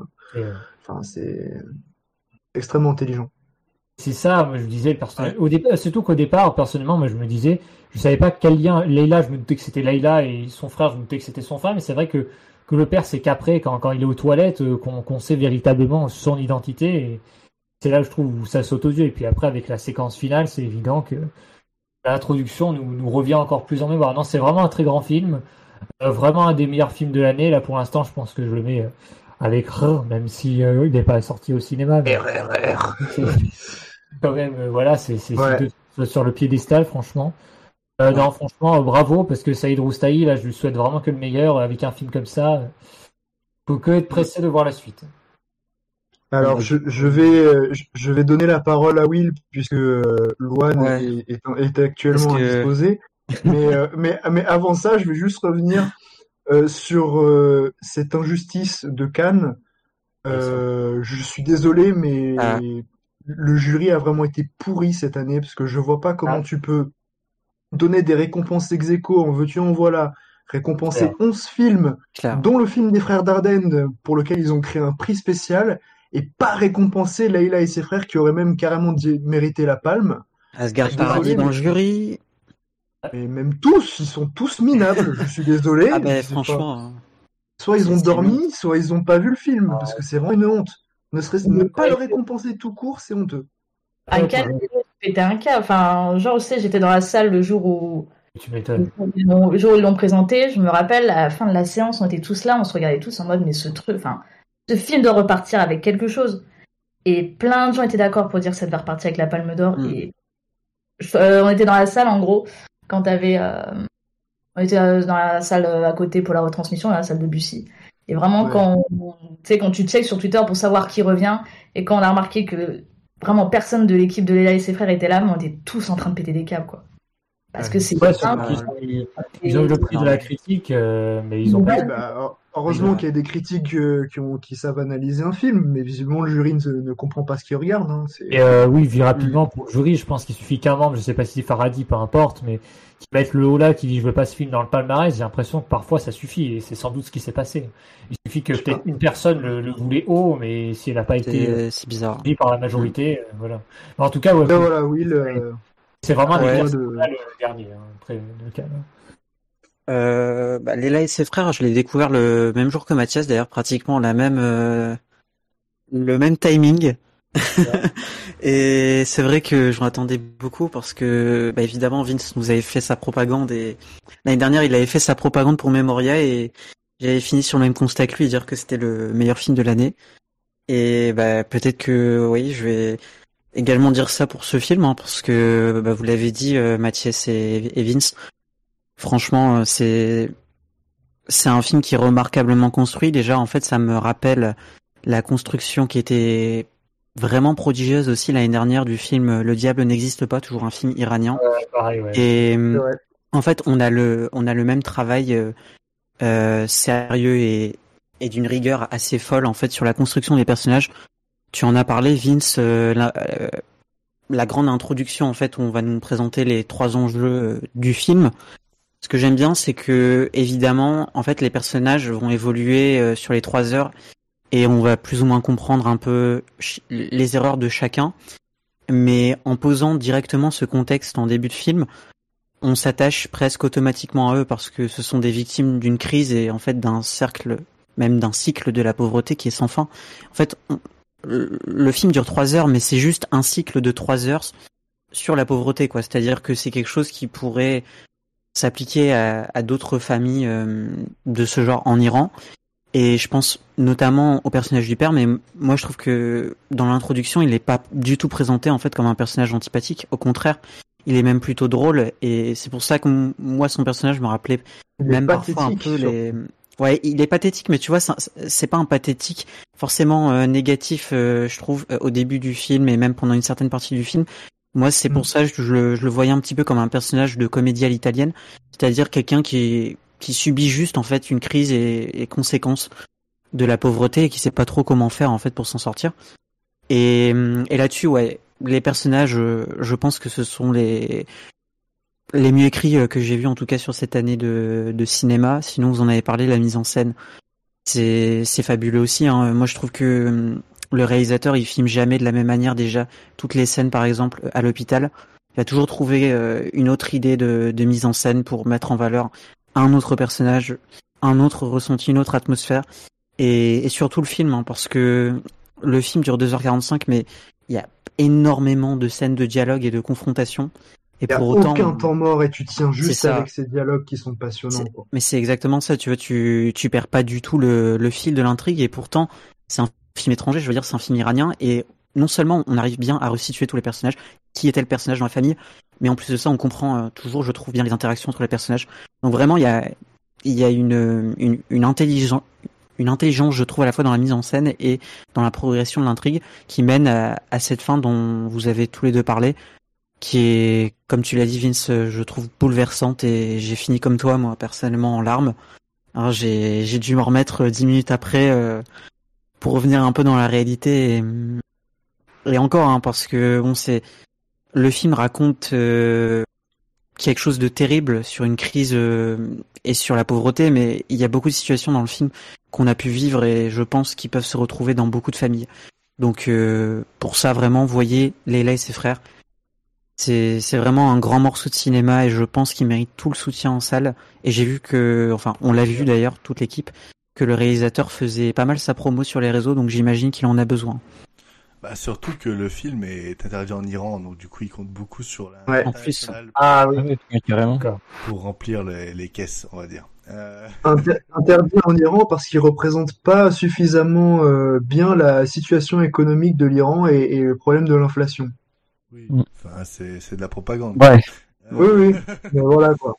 Euh, pour clair. conclure euh, assez rapidement, parce que il me semble que Margot l'a vu en plein festival de, de, de Cannes, donc ça remonte à quand même quelques mois. Euh, je te laisse en toucher quelques petits mots. Euh, bah, j'avais dit, euh, franchement, plus grosse claque de ce, de ce festival de Cannes. Injustement boudé alors qu'on préfère euh, primer des films qui parlent de pipi et de caca, mais c'est pas grave. Les mêmes goûts.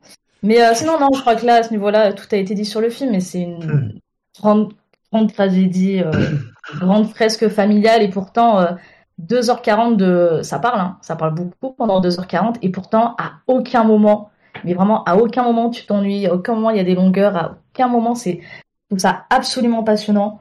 Euh, évidemment, il y a la scène du mariage dont on parlait qui est... Mais c'est un truc de dingue, c'est un truc de dingue à voir.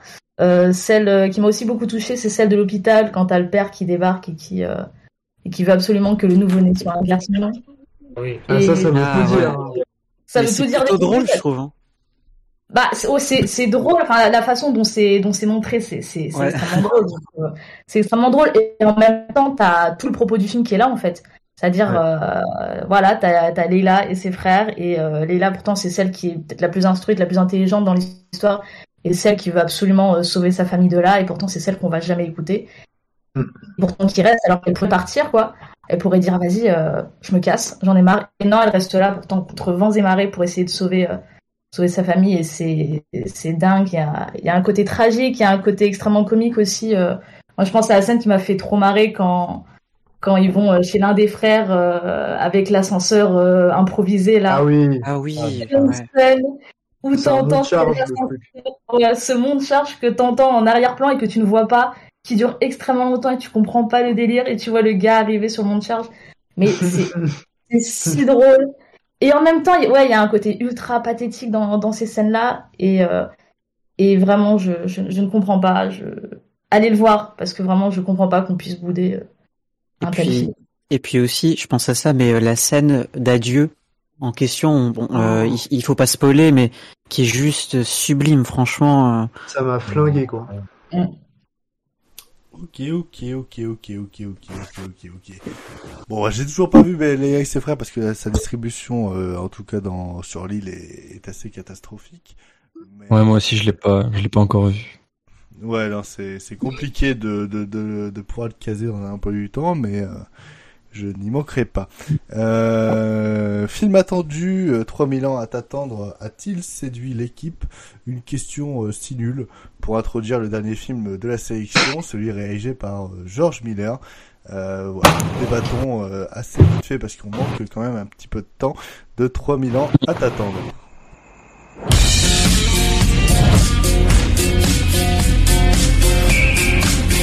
Commence à faire le vœu de ne pas vous avoir rencontré. Ne dites pas ça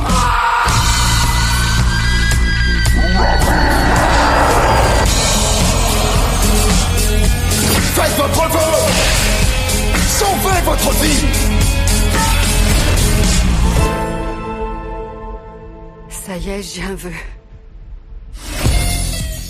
Euh, Bini, bien que satisfaite euh, par sa vie, porte un regard euh, sceptique sur le monde. Un jour, elle rencontre un génie qui lui propose d'exaucer trois vœux en échange de sa liberté. Mais Alitea est bien trop érudite pour ignorer que, dans les contes, les histoires de vœux se terminent mal. Il plaide alors à sa cause en lui racontant son passé extraordinaire. Séduite par ses récits, elle finit par formuler un vœu des plus surprenants. Euh, ainsi commence le Miller et ainsi commence surtout euh, la prose de Monsieur Louis qu'il a vu euh, ce matin même. Vas-y, je t'en prie, Louis. Ouais, je l'ai vu ce matin et euh, quelle claque dans la gueule. Hein. C'est-à-dire que c'est pour une claque dans la gueule comme ça à midi, euh, c'est un truc qui devrait pas être légal, hein, notamment en France. Euh, mais euh, waouh, je suis, j'ai très très peu de recul sur le film, hein, donc euh, je vais pas trop euh, m'étaler dessus parce que je pense que j'aurais besoin d'un deuxième visionnage pour euh, avoir un avis constructif et pas juste être sur le coup de l'émotion de je viens de voir l'un des plus grands films d'amour de tous les temps. Euh, mais euh, c'est-à-dire que j'ai sur une heure et demie de film, j'ai chialé pendant une demi-heure. C'était monstrueux. Merci, on est deux. Et euh, et c'est George Miller qui vient encore une fois nous dire qu'il est le, le maître du cinéma de, enfin du, du cinéma de, de divertissement, notamment hollywoodien.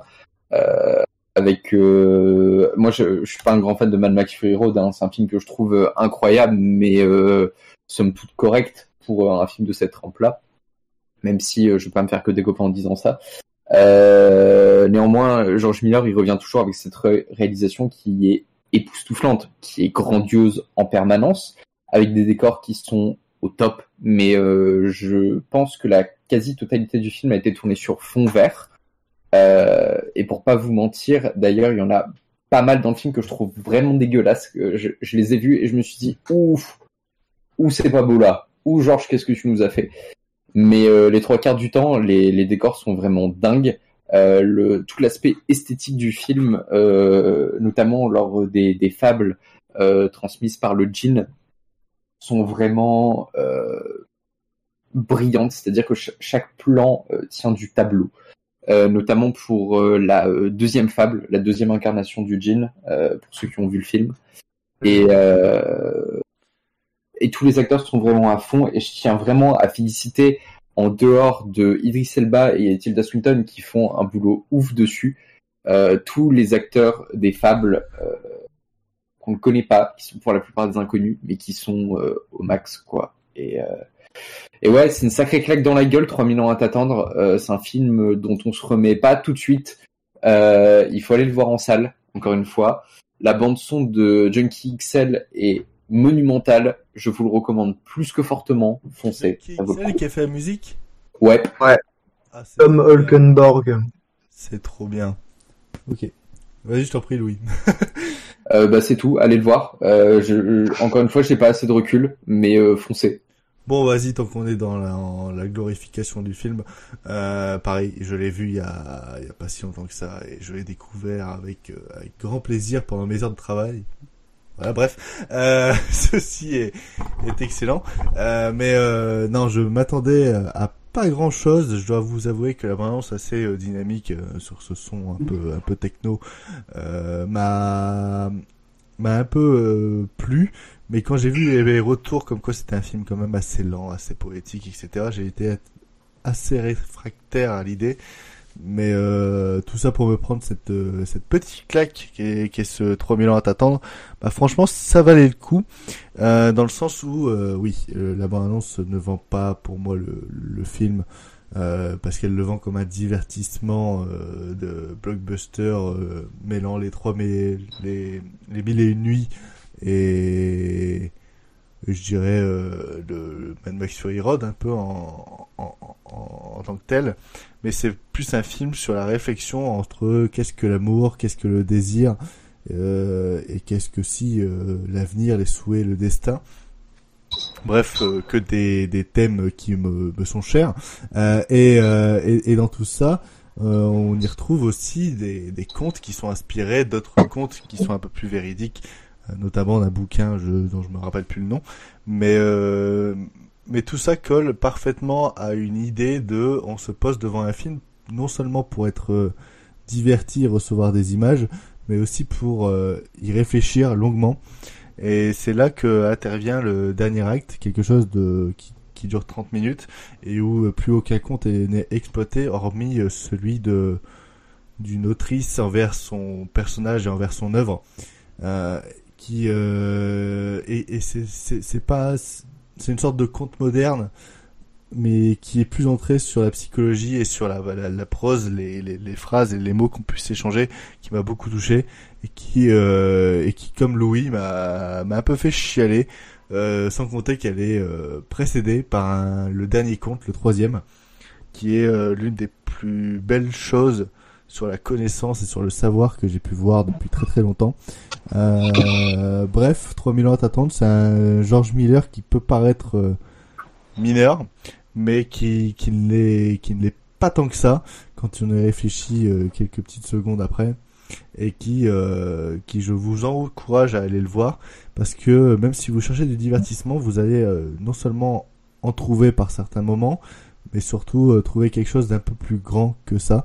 Donc euh, voilà, si vous aimez le cinéma et si vous nous écoutez, je pense que vous l'aimez aussi, allez voir 3000 ans à, t'attendre qui est une proposition qui est certes imparfaite, comme l'a dit Louis, sur certains endroits, notamment dans ses effets visuels et dans sa photographie, mais qui euh, est euh, complètement euh, complètement merveilleuse, surtout dans son la construction du peu d'univers qu'elle veut qu'il veut nous faire croire. Voilà, c'est encore au cinéma, n'hésitez pas à aller le voir. nous allons passer maintenant à Vince avant de finir par Will. Qu'est-ce que vous avez pensé assez rapidement, s'il vous plaît? Ouais, bah non, mais moi j'ai beaucoup aimé le film. j'ai surtout tout été euh, passionné par les trois contes, euh, un peu moins par la dernière partie du film, même si dans le fond ce que ça raconte c'est quand même vraiment intéressant et beau. Euh, mais ouais, j'ai été vachement plus accroché par les, les, trois contes que j'ai trouvé vraiment géniaux, autant visuellement que narrativement. Et tu disais Louis qu'il y avait quelques fonds verts un peu dégueux. Euh, c'est vrai, par instant, c'est pas euh, des, des, finitions euh, parfaites, mais malgré ça, en fait, je, je ressens quand même qu'à chaque instant, en fait, Miller, il savait déjà dès sur le tournage comment bosser avec les effets spéciaux, comment les intégrer dans la composition de ses plans et, comment mettre en scène en prise de vue réelle avec ce qui était prévu de faire avec les, CGI. Ça se sent en fait, ça vient peut-être de son expérience sur l'animation, je sais pas. Mais ça se ressent en tout cas, c'est pas c'est vraiment bossé même si euh, les textures, les choses comme ça, les finitions sont peut-être pas parfaites. En ah tout cas, c'est un super film, ouais. Mais les effets spéciaux, euh, notamment tous ceux autour de Idris Elba et euh, son, son corps qui se qui part en fumée tout le temps, c'est magnifique. Mais c'est vraiment, euh, en fait, je, trouve ça vraiment bête parce que c'est sur des, euh, j'ai même l'impression que c'est des reshoots là où il y a euh, les effets spéciaux un peu dégueulasses parce que il y en a, il y, a un fond vert vraiment qui m'a sauté aux yeux. J'ai trouvé horrible qui se passe dans la chambre d'hôtel, sauf que la chambre d'hôtel, ils ont tourné dedans. Donc à mon avis, c'est un plan qui devait être pas propre et donc du coup ils ont voulu retourner en reshoot. Donc du coup ils ont fait un fond vert de la chambre d'hôtel et il, est vraiment infect ce plan. Mais sinon le, le film est une très très grande qualité visuelle hein, à, plein mm, d'autres moments. Mm, mm. Ouais. en tout cas, c'est vraiment superbement raconté. Euh, le, le dilemme des personnages est parfaitement caractérisé. Enfin, d'un côté, t'as Tilda Swinton qui se retrouve euh, trois vœux offerts mais dont elle sait pas quoi faire, et le génie qui euh, doit absolument accorder les trois vœux. sinon, il se retrouve à nouveau enfermé dans, dans, dans, dans cette lampe. Donc euh, c'est déjà le concept est trop bien en fait. Tu sais direct que ça va amener à des discussions passionnantes. Enfin voilà, allez le voir, c'est vraiment super. En plus, il se casse la gueule euh, au niveau des entrées, surtout aux États-Unis, c'est terrible. Oui, ouais. Euh... Bah rapidement, peut-être pour conclure. Euh, bah moi je, je vous rejoins hein, sur euh, globalement. je trouve que c'est vraiment un très bon film aussi. Ce que j'aime bien, c'est que c'est un, c'est un, pitch plus intimiste et je trouve un, peu plus mineur, c'est vrai, en comparaison de la fresque juste euh, dantesque de Mad Max Fury Road.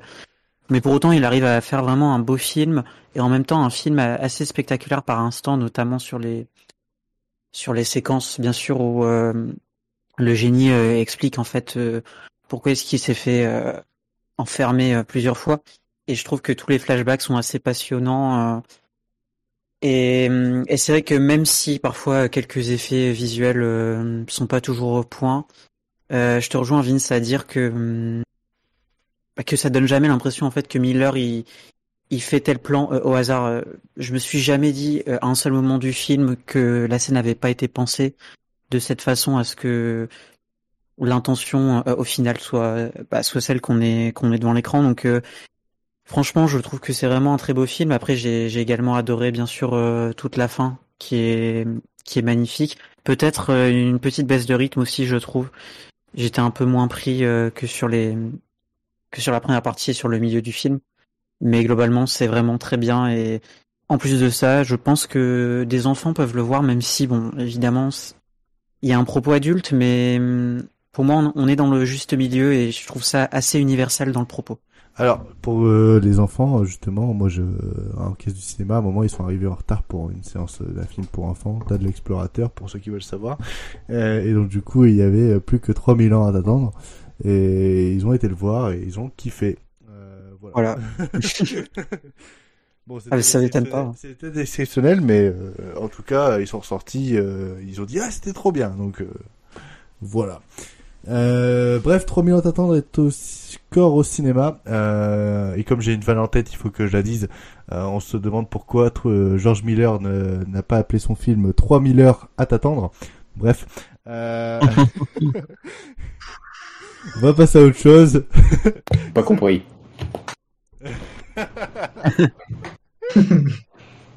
Le mec arrive, il fait j'ai pas compris. Bref. Euh, ce mois-ci, pas de tas de minutes, donc euh, passons sans plus tarder au thème et cinéma euh, du mois avec les films euh, sur la plage. Combien de temps tu vis Enfin, tu dures ou je sais pas quoi 120 ans grâce à ma cellule d'énergie actuelle. Dans la vie, il faut savoir prendre des initiatives. T'as pensé à l'anniversaire de ta mère? Oui, je reproduis avec des allumettes tous les grands chefs-d'œuvre du génie civil, le pont de Tancarville. Hey. Attends, C'est pas fini. J'aime quand on m'enduit d'huile. ton nom ne me revient pas. Ta gueule ne me revient pas et je n'ai aucune pitié pour les branleurs de ta catégorie. N'en parlons plus. hein. N'en parlons plus. Bras droit du chef euh, Yakuza euh, Kat- Putain, Katajima, euh, Murakawa est un homme brutal, éliminant froidement euh, ceux qui se dressent en travers de sa route. Euh, sans pitié, mais aussi sans passion, il aspire à une nouvelle vie.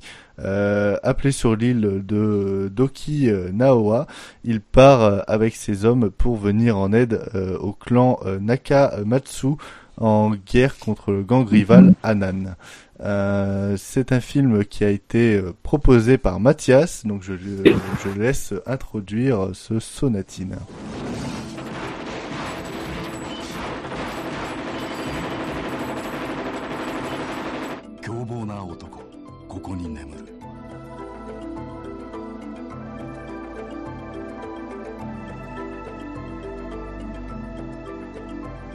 sonacinę.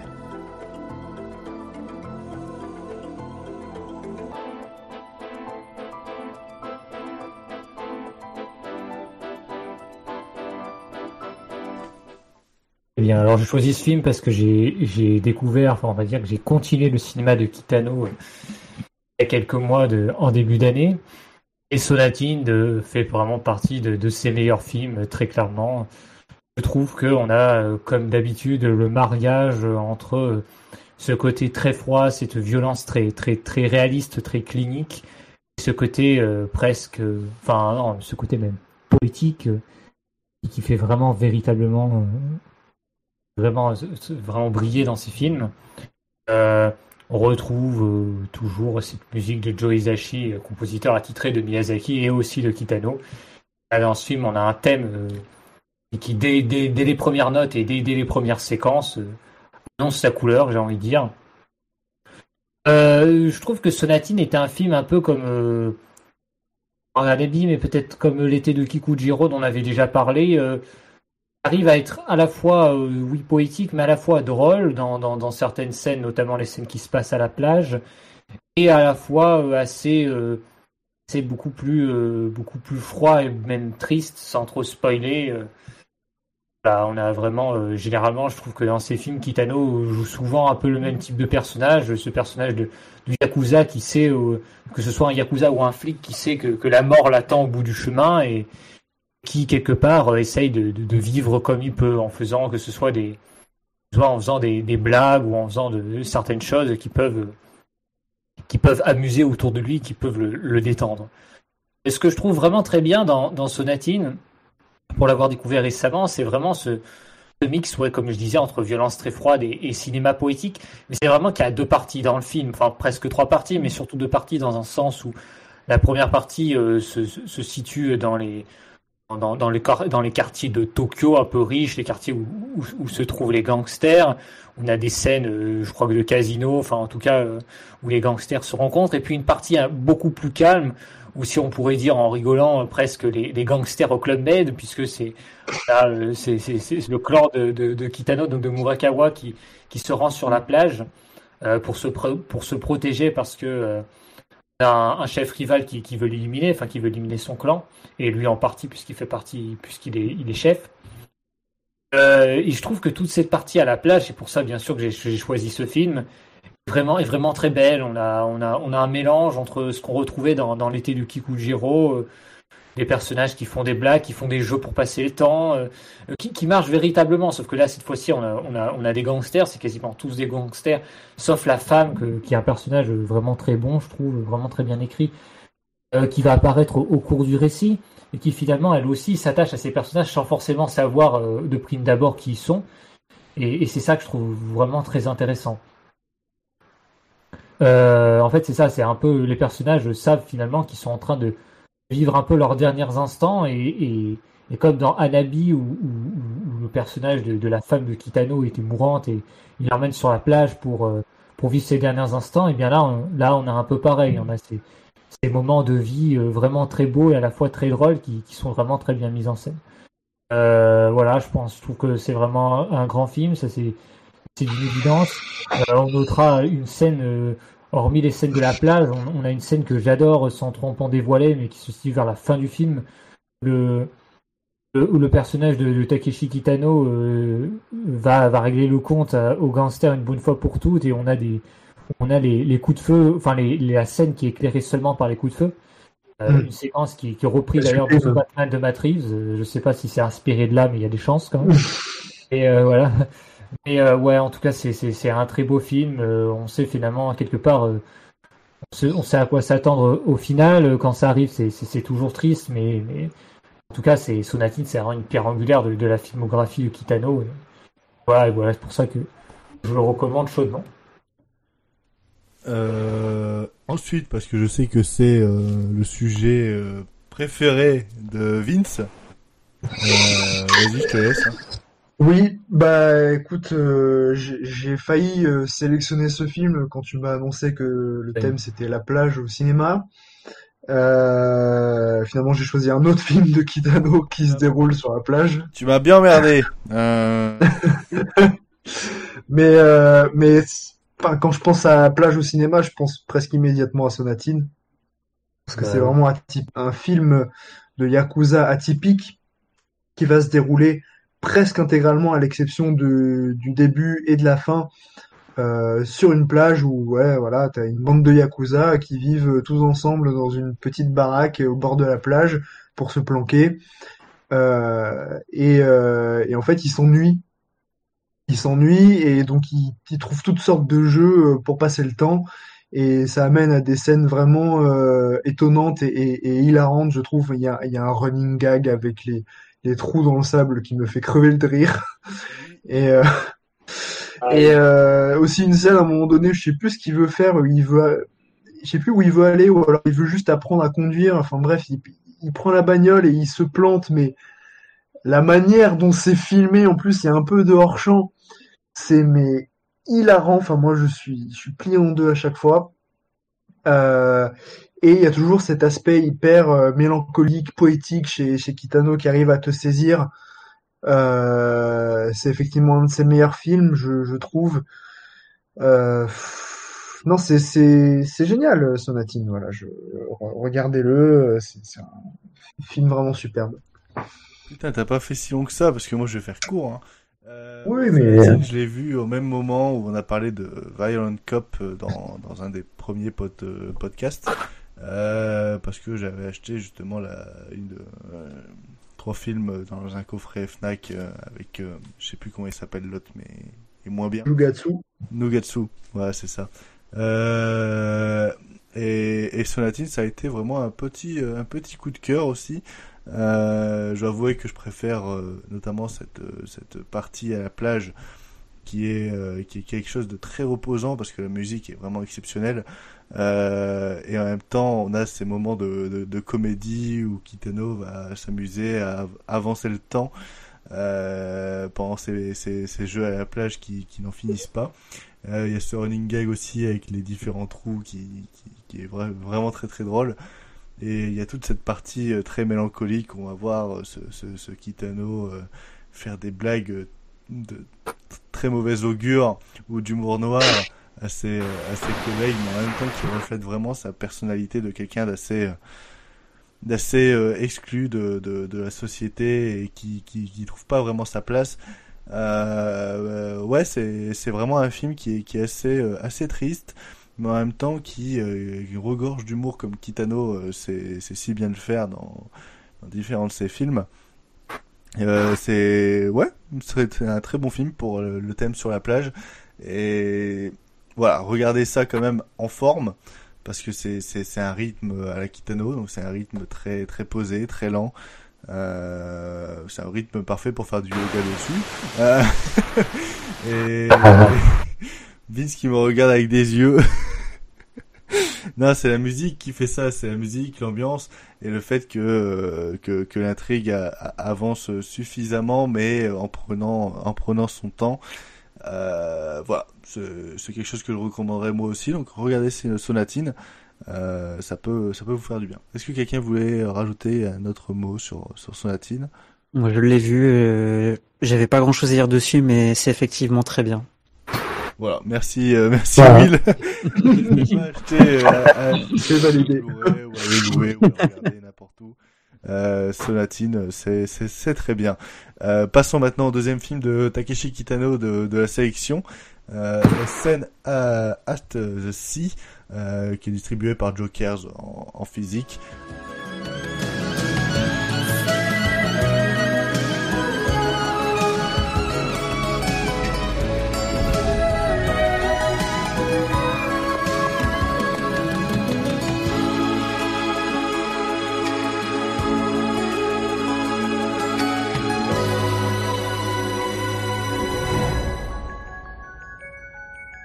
Un jeune éboueur sourd et muet euh, se prend d'une passion obsessionnelle pour le surf. Euh, soutenu par le regard protecteur de sa fiancée, euh, sourde et muette comme lui, le jeune homme progresse d'apprentissage éprouvant en compétition harassante jusqu'à la mer qui les sépare. C'est Vince qui a choisi, vas-y, je t'en prie. Oui, ben en fait c'est un film que je connaissais pas du tout, que j'ai pu découvrir la première fois euh, euh, au cinéma lors de sa ressortie en 2018, si je dis pas de bêtises, par The Jokers, et euh, qui m'a profondément ému tout de suite. Je trouve franchement que c'est un petit chef-d'œuvre qu'on devrait davantage évoquer quand on parle de la carrière de Kitano. Euh, c'est un film dans lequel il ne joue pas. Et euh, mais ça reste quand même superbement écrit et interprété. Et je pense notamment aux deux comédiens principaux euh, qui incarnent donc ce couple de sourds et muets. Je sais pas s'ils le sont dans la vraie vie. En tout cas, la manière de jouer, c'est hyper convaincant. C'est pas misérabiliste pour un sou. C'est souvent traité avec tendresse ou avec humour.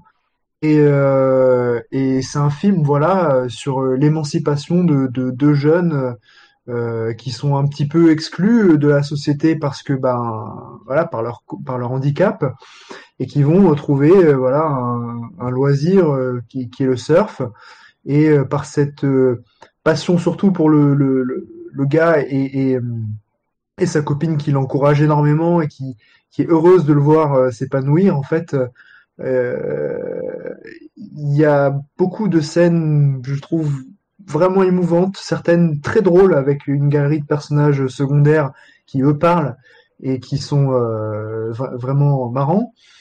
Et euh, comme toujours, bah, la mise en scène de Kitano euh, offre des, plans sublimes. Il a un sens du montage euh, qui est toujours hyper intelligent.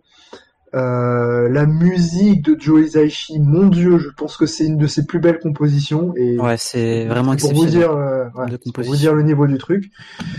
Euh, enfin, c'est un, un, film qui est drôle, tendre, poétique, Euh, et moi qui me bouleverse, en tout cas à la fin je suis euh, en bête, voilà, autant le dire. Euh, voilà, pour moi c'est un, un, un, un de ces grands films méconnus euh, dont il faut parler plus. Qui c'est qui a, qui a mis une musique là? C'était quoi cette casserole? Oh mon dieu. Euh, Un petit gong. euh. Ouais, c'est moi, ouais, c'est moi, d'accord. Mon micro qui a touché, ouais, ok.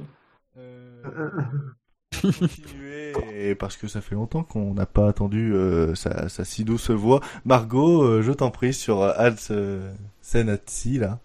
Euh, Oh, respecte un peu. C'est un manque de respect, je trouve, pour ce très grand film. Désolé. ouais. Ouais. Euh... Non, je trouve ce film euh, bouleversant. Kitano, je crois, le seul. euh, je crois que j'ai dû voir un seul film de lui. Je pense que oui, oui, oui, oui. Euh, mais euh, il y a quelque chose de très, très mélancolique, très beau, très, euh, très doux et très pur dans ce que ça raconte. Euh, et pourtant, euh, moi, j'aime bien euh, bah, ce couple de sourds muets. En même temps, euh, t'as à côté, moi, ce qui, m- ce qui m'a bouleversé, c'était à chaque fois quand tu les vois. Enfin, il est tellement heureux d'aller à la plage et de surfer, même s'il sait pas surfer, enfin, qu'il apprend à surfer. Ouais. Ce groupe de, de surfeurs à côté qui sont tous bien sapés, qui savent tous très bien surfer, qui se foutent de sa gueule à 24, jusqu'à ce que compte, que, ah, oh là, jusqu'à ce qu'ils se rendent compte, compliqué, Exactement. Ouais, qui euh, euh, persévère et que et que même s'il se casse la gueule, il continue et il veut réussir à surfer. Je trouve ça très très beau. Euh, je trouve c'est un très joli euh, récit d'apprentissage, euh, d'appel à la liberté. Euh, le surf comme métaphore de la vie et du couple. Et euh, ouais, et puis la musique, la musique, elle m'a elle m'a transporté dès la première seconde, qui est qui est juste absolument folle. Et puis euh, puis ouais, moi, je j'adore ce film. Voilà.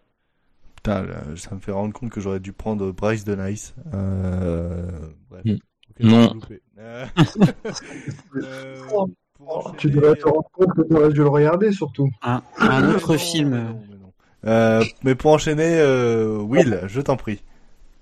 Euh, ouais. Bah, en fait, je pense que A Sin at the Sea, c'est peut-être euh, le film qui confirme euh, que je préfère quand Kitano euh, réalise des, euh, enfin plutôt euh, met en scène des histoires euh, plus mélancoliques. Je pense que c'est le terme surtout pour ce film et euh, en fait euh, qui se rapproche plus du mélodrame parce que c'est vrai que moi le film que je préfère de, Kitano en tout cas sur ce que j'ai vu c'est euh, l'été euh, de Kikujiro et en fait ce que j'avais adoré dans bah, dans celui-ci c'est toute la, gestion aussi sur les sur les silences la musique et en même temps euh, euh, Kitano il arrivait aussi euh, à distiller un, humour à la fois visuel et hum, et sonore. Et là c'est un petit peu la même chose sauf qu'il fait l'inverse. C'est-à-dire que hum, c'est vraiment un pur mélodrame euh, concrètement là son but c'est vraiment comme tu l'as dit Vince hein, de nous réduire en miettes à la fin du film. Et hum, je trouve que la mise en scène est, est vraiment superbe hein. déjà moi j'adore euh, l'idée euh, qui reprend sur tout le film de de filmer la vue sur sur la mer parce que pour le personnage principal comme pour sa comme pour sa copine c'est en quelque sorte un idéal et quelque chose qui qui souhaite atteindre pour se libérer de sa condition qu'il essaye de faire pendant tout le film. Et par le surf quelque part le surf voilà c'est c'est aller sur la mer et c'est euh, se libérer et enfin pouvoir euh, aimer euh, comme il le souhaite euh, sa copine et puis se sentir bien dans sa peau. Donc euh, voilà je trouve que sans beaucoup de, de dialogue parce que mine de rien le film est quand même muet sur pas mal de moments et je pense qu'il n'y a pas tant de dialogue que ça. Il arrive parfaitement à, à maîtriser son propos du, du début jusqu'à la fin. Et puis que ce soit les scènes de nuit ou de jour euh, vraiment euh, la, photographie euh, c'est c'est superbe quoi donc euh, voilà. Et puis évidemment Jo- Joe Hisaishi euh, je veux dire le gars il a composé euh, je sais pas s'il a composé euh, toutes les musiques des, des films de Kitano mais en tout cas à chaque fois c'est bah pas toutes tu vois mais en tout cas euh, là c'est c'est toujours aussi prodigieux donc vraiment excellent film et très content de l'avoir découvert. Et pour terminer, euh, très rapidement, euh, Mathias, qu'est-ce que t'as pensé de, de ce Kitano? Ouais, mais ça, ça va être très rapide, je trouve. Je suis d'accord avec Vince pour dire que, que le film mérite d'être plus connu parce qu'à côté des, des, des Kikujiro, Sonatine, Navi, euh, notamment, on va dire le top 3, et c'est films les plus célèbres. Euh, D'ailleurs, moi, je voudrais presque Kids Return, que je trouve que j'ai découvert aussi dans la foulée comme ça, qui, qui est vraiment super, ouais. Kids Return. ouais. Et, et Eusène aussi, franchement, ouais, c'est un film très beau, très mélancolique, comme disait Will, euh, très intimiste, je trouve. Euh, Kitano joue pas dedans, il y a, il y a- il y a moins de blagues, il y en a quelques-unes qui sont apportées par des personnages secondaires. Et voilà, c'est un film que je trouve vraiment très poétique, toujours, euh, très mélancolique. euh, le final, euh, franchement, ça fait pleurer. voilà, la musique de, de Joe Hisaishi est toujours sublime.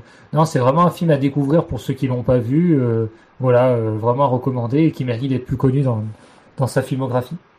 C'est un grand bol d'air frais, en fait, je trouve, tout ce, le fait que ça se passe à cet endroit-là, avec la mer qui est euh, omniprésente, enfin, je trouve que c'est vraiment hyper rafraîchissant, rafraîchissant en, en termes d'ambiance. C'est un film d'une grande pureté, je trouve. Et puis c'est apaisant, hein. franchement. Euh, Moi j'étais envoûté par le film. hein. Eh ben, on vous recommande euh, Scène at the Sea de Takeshi euh, Kitano, distribué chez Jokers Film. Euh, mais bon, il faut passer à autre chose. Donc, euh, dans cette émission, on sait qu'on aime bien passer du coq à l'âne, mais là, c'est plus un grand écart, c'est vraiment euh, une, euh, une belle symétrie. Euh, parlons de Pierre à la 3D d'Alexandre Raja.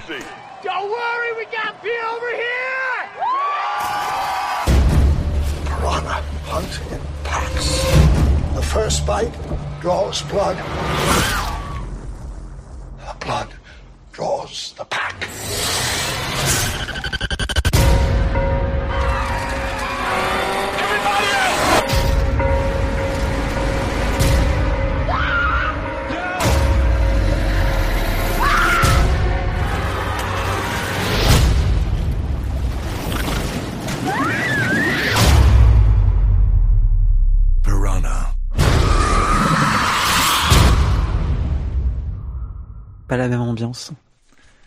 Ça c'est sûr, c'est pas la même ambiance. euh, mais dans la ville de Lake Victoria, euh, qui s'apprête à recevoir des milliers d'étudiants pour le week-end de Pâques, un tremblement de terre secoue la ville et ouvre sous le lac une faille dont des milliers de piranhas s'échappent. Inconscients du danger qui les guette, tous les étudiants font la fête sur le lac, tandis que Julie, la shérif, découvre un premier corps dévoré. Euh, c'est Jérém qui a recommandé ce Piranha 3D d'Alexandre Aja. Euh, pourquoi, pourquoi, pourquoi, pourquoi, pourquoi, et ensuite, euh, dis-nous ton avis. Ouais, bah, en fait, bon, j'ai un peu triché parce que c'est pas vraiment un film de plage, mais un film de lac. Mais bon, euh, la taille du lac euh, fait un peu comme une plage. Mais euh, ouais, non, en fait, c'est-à-dire que ce film, je, quand j'avais euh, 12-13 ans, ça devait être mon film préféré derrière Van Helsing avec Hugh Jackman. ça, c'était de- des grands films. Et euh, ouais, non, en fait, euh, et justement, je me suis dit, bah, c'est une bonne occasion pour euh, faire découvrir euh, ce, ce film, euh, parce qu'en fait, entre Romer, Kitano, etc., je trouve que Alexandre Aja, Piranha 3D, un bon film, un peu beauf, mais pas trop non plus. c'est ça, ça, ça va parfaitement bien. Et ouais, non, je je vais pas dire que j'adore ce film, mais ça, ça me procure une certaine satisfaction et euh, c'est c'est vraiment euh, excellent. Et en fait, je voulais un peu euh, aborder euh, cette euh, cette époque euh, en dans les années 2010 où euh, chaque film plus ou moins qui sortait avait le mot 3D. Hein. Il y avait donc euh, Piranha 3D, il y avait Resident Evil 3D, il y avait Saw 3D, Spy avait- Kids 3D. Oui, voilà. Ouais. Spy Kids 3D. Il y avait aussi Voyage au centre de la Terre, etc. Et euh, bah ouais. Et en fait, c'était euh, des techniques euh, un peu euh, spéciales qu'on faisait au niveau de, de l'ordinateur et en post-production. C'est pour ça que parfois certains effets spéciaux dans le film peuvent être un peu datés parce que c'était en fait pas une nouvelle technologie parce que ça existe quand même depuis longtemps, mais c'était un peu euh, un nouveau jouet que les réalisateurs euh, voulaient un peu euh, bah, jouer avec etc et et je trouve que enfin ce, ce film représente parfaitement euh, cette période là hein, parce que il y a de la 3D un peu moche, mais pas trop non plus, parce que sur le tournage, euh, pour faire des références et pour aider les les allez ceux qui vont faire les effets spéciaux ben, ils ont modélisé et imprimé en 3D euh, taille réelle des piranhas de du coup de, le truc du film. Et euh, je trouvais ça vraiment euh, super. Et euh, j'ai regardé aussi sur internet qui disait que c'était un des films les plus où il y avait le plus de sang surtout le, le moment du lac qui était vraiment hyper sanglant Ah oui, ça c'est clair, ouais. Ouais, ouais, et, je trouve que ce- cette scène-là, elle dénature complètement par rapport au reste, parce que, je veux dire, au début, on a un peu euh, le film un peu teenager, où euh, le, le gars se cache un peu dans sa chambre, il ose pas parler à des filles, etc.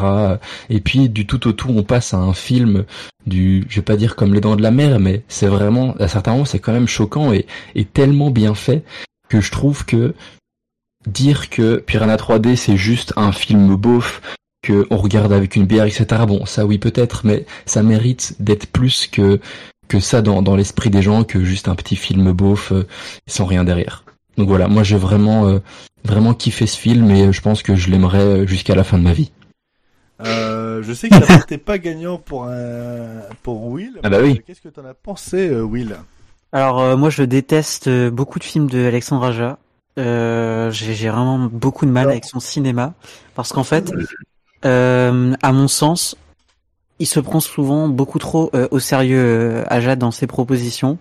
Ah ouais, Et ouais. le problème c'est que euh, en général, je trouve que bon, c'est pas que c'est mal écrit, mais c'est assez risible. Et en fait, euh, là, ce que j'ai bien aimé, c'est que dès le début, en fait, il se sert de d'un postulat assez ridicule. Je veux dire, un, Mm. un jeune qui est prêt à tout pour euh, pour se retrouver dans une production pornographique. Et le seul truc, c'est qu'en réalité, voilà, il y a des piranhas qui qui sont là et qui risquent de menacer et de tuer les gens. Et hum, en fait, j'ai presque l'impression que Ajaï s'amuse euh, à détruire ce qu'il filme, ce qu'il prend aussi plaisir à filmer.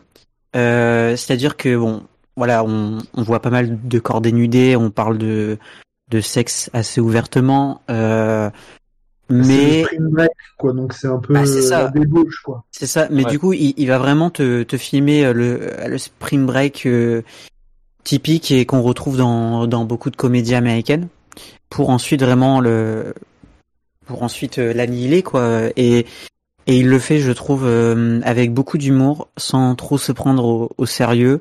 Et ça donne lieu vraiment à des scènes euh, à la fois très drôles et hyper euh, hyper jouissives. hein. Franchement, euh, Ouais, bah, je- ouais, je veux, je veux pas spoiler, mais il y a quand même un mec qui se fait bouffer la bite. Mais bon, voilà. C'est vrai, c'est vrai. Mais c'est vrai que la scène du lac, je, je m'attendais pas à ce que ce soit aussi euh, aussi sanglant. C'est Ouais, vraiment un bain de sang sans, sans mauvais jeu de mots là pour le coup. Et puis c'est vraiment bien fait.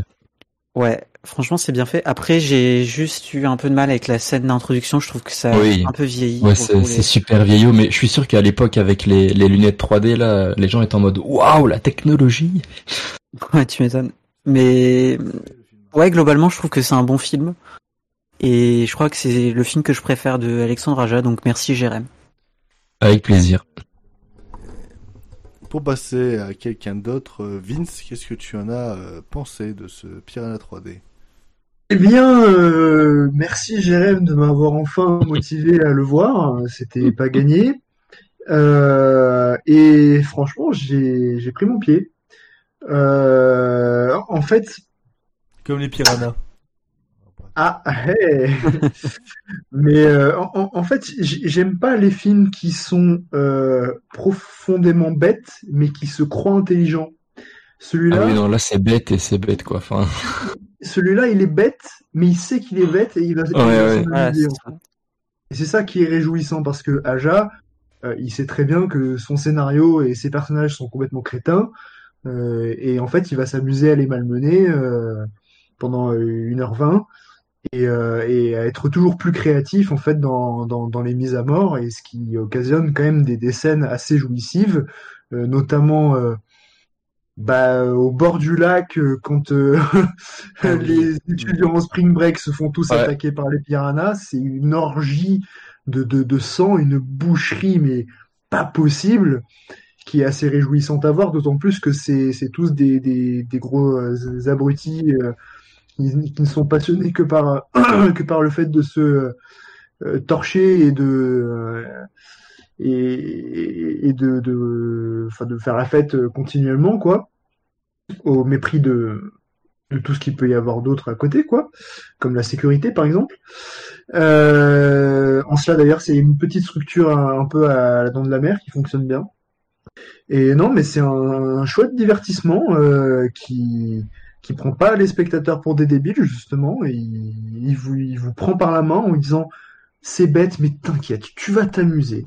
Et et voilà, et le contrat est rempli. Euh... Euh, je veux juste dire un truc. Il y a la suite, donc euh, Piranha 3DD, hein, qui euh, ça du coup. Euh, Des grattages, ça. Double ça, D. il faut, il faut pas, faut pas le voir. C'est c'est vraiment euh, nul à chier. Oui, bon, c'était c'était une petite précision quand même à apporter, hein, je trouve euh, pertinente. Euh... Euh, non, de mon côté, euh, je me suis éclaté. Hein, c'est c'est vrai que ça a du mal à démarrer, je trouve. Euh, mais à partir du moment où Aja lâche les crocs et, et décide de bouffer tout le monde, bah c'est un, c'est un petit peu jouissif, quoi. Euh, après, c'est vrai que euh, c'est- vraiment le teenage movie euh, par excellence. Mais euh, comparé par exemple à son euh, récent Crawl, qui est qui est Mhm. pareil mais avec un crocodile. Euh, On s'en fout un peu. hein. Voilà, je préfère largement voir un, un Piranha 3D qui s'éclate beaucoup plus, même si euh, c'est assez douteux par moment en, en termes de mise en scène et de et d'effets spéciaux, que un, un crawl qui, qui, qui se prend beaucoup trop euh, au sérieux. Euh, Est-ce que quelqu'un veut dire un petit mot sur euh, sur Piranha 3D Non. Euh, rapidement, je, je rejoins la, la majorité. hein. je l'avais vu, je sais plus quand, il y a quelques années, et c'est pareil. J'aime plutôt bien le cinéma d'Alexandre Aja, même Kroll, j'avais passé un bon moment, mais là, Piranha, c'est vrai que je pense que ça fait partie de ses meilleurs films. Et euh, ouais, euh, le film se prend pas au sérieux, c'est vraiment un divertissement euh, jouissif et fun. Ça remplit, ça remplit vraiment bien le contrat, hein, franchement. Donc euh, voilà, je conseille encore aussi également. Eh ben, on vous encourage euh, de manière assez surprenante à vous en, à vous munir de Piranha 3D et de le découvrir. Euh, si vous souhaitez passer une soirée sans trop réfléchir, mais en même temps euh, à vous éclater euh, entre potes ou euh, tout seul. Euh, bref, passons au, profin- au prochain film. Euh, sachez que c'est euh, non seulement le mari de Marge, mais aussi un cinéaste d'exception. Je l'attendais, je l'attendais ça. Discutons de Romer et et de Pauline à la plage. Vous êtes attirés l'une et l'autre que par des types qui se foutent de vous. Molly Attends comprends pas les hommes. Les vieux surtout. Ils ne font jamais rien franchement. Ni toi, ni Pierre. Sylvain lui est direct.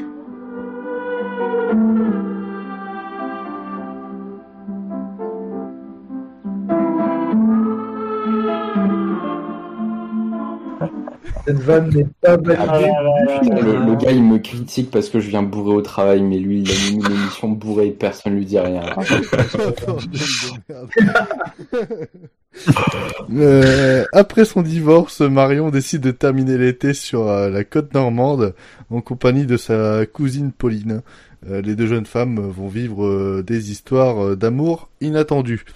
C'est vrai que comme ça, on dirait un peu le synopsis euh, féminin de Make to My Love. Sachez que c'est un peu mieux quand même. Euh... Hmm. c'est Will qui l'a choisi. c'est aussi euh, bien. je prie. Ouais. Euh, alors Pauline à la plage, ça fait partie des, comédies pro et proverbes de d'Éric Romer. Donc c'était un cycle avec euh, six films, donc euh, dont Pauline à la plage en fait partie. Donc et j'ai choisi ce film parce que déjà bon, Romer c'est un de mes cinéastes français préférés, si ce n'est d'ailleurs mon cinéaste français préféré.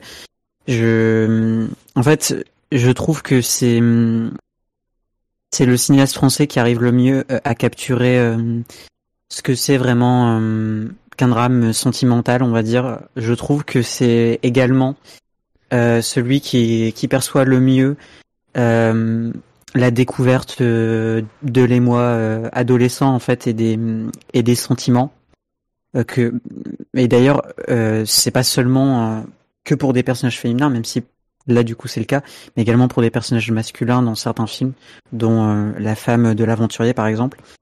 Et dans Pauline à la plage je, trouve que hum, l'environnement euh, a vraiment une, une importance parce que hum, les personnages agissent dans un ouais dans un cadre qui est qui est restreint et en fait ils se ils se limitent quelque part dans leurs actions.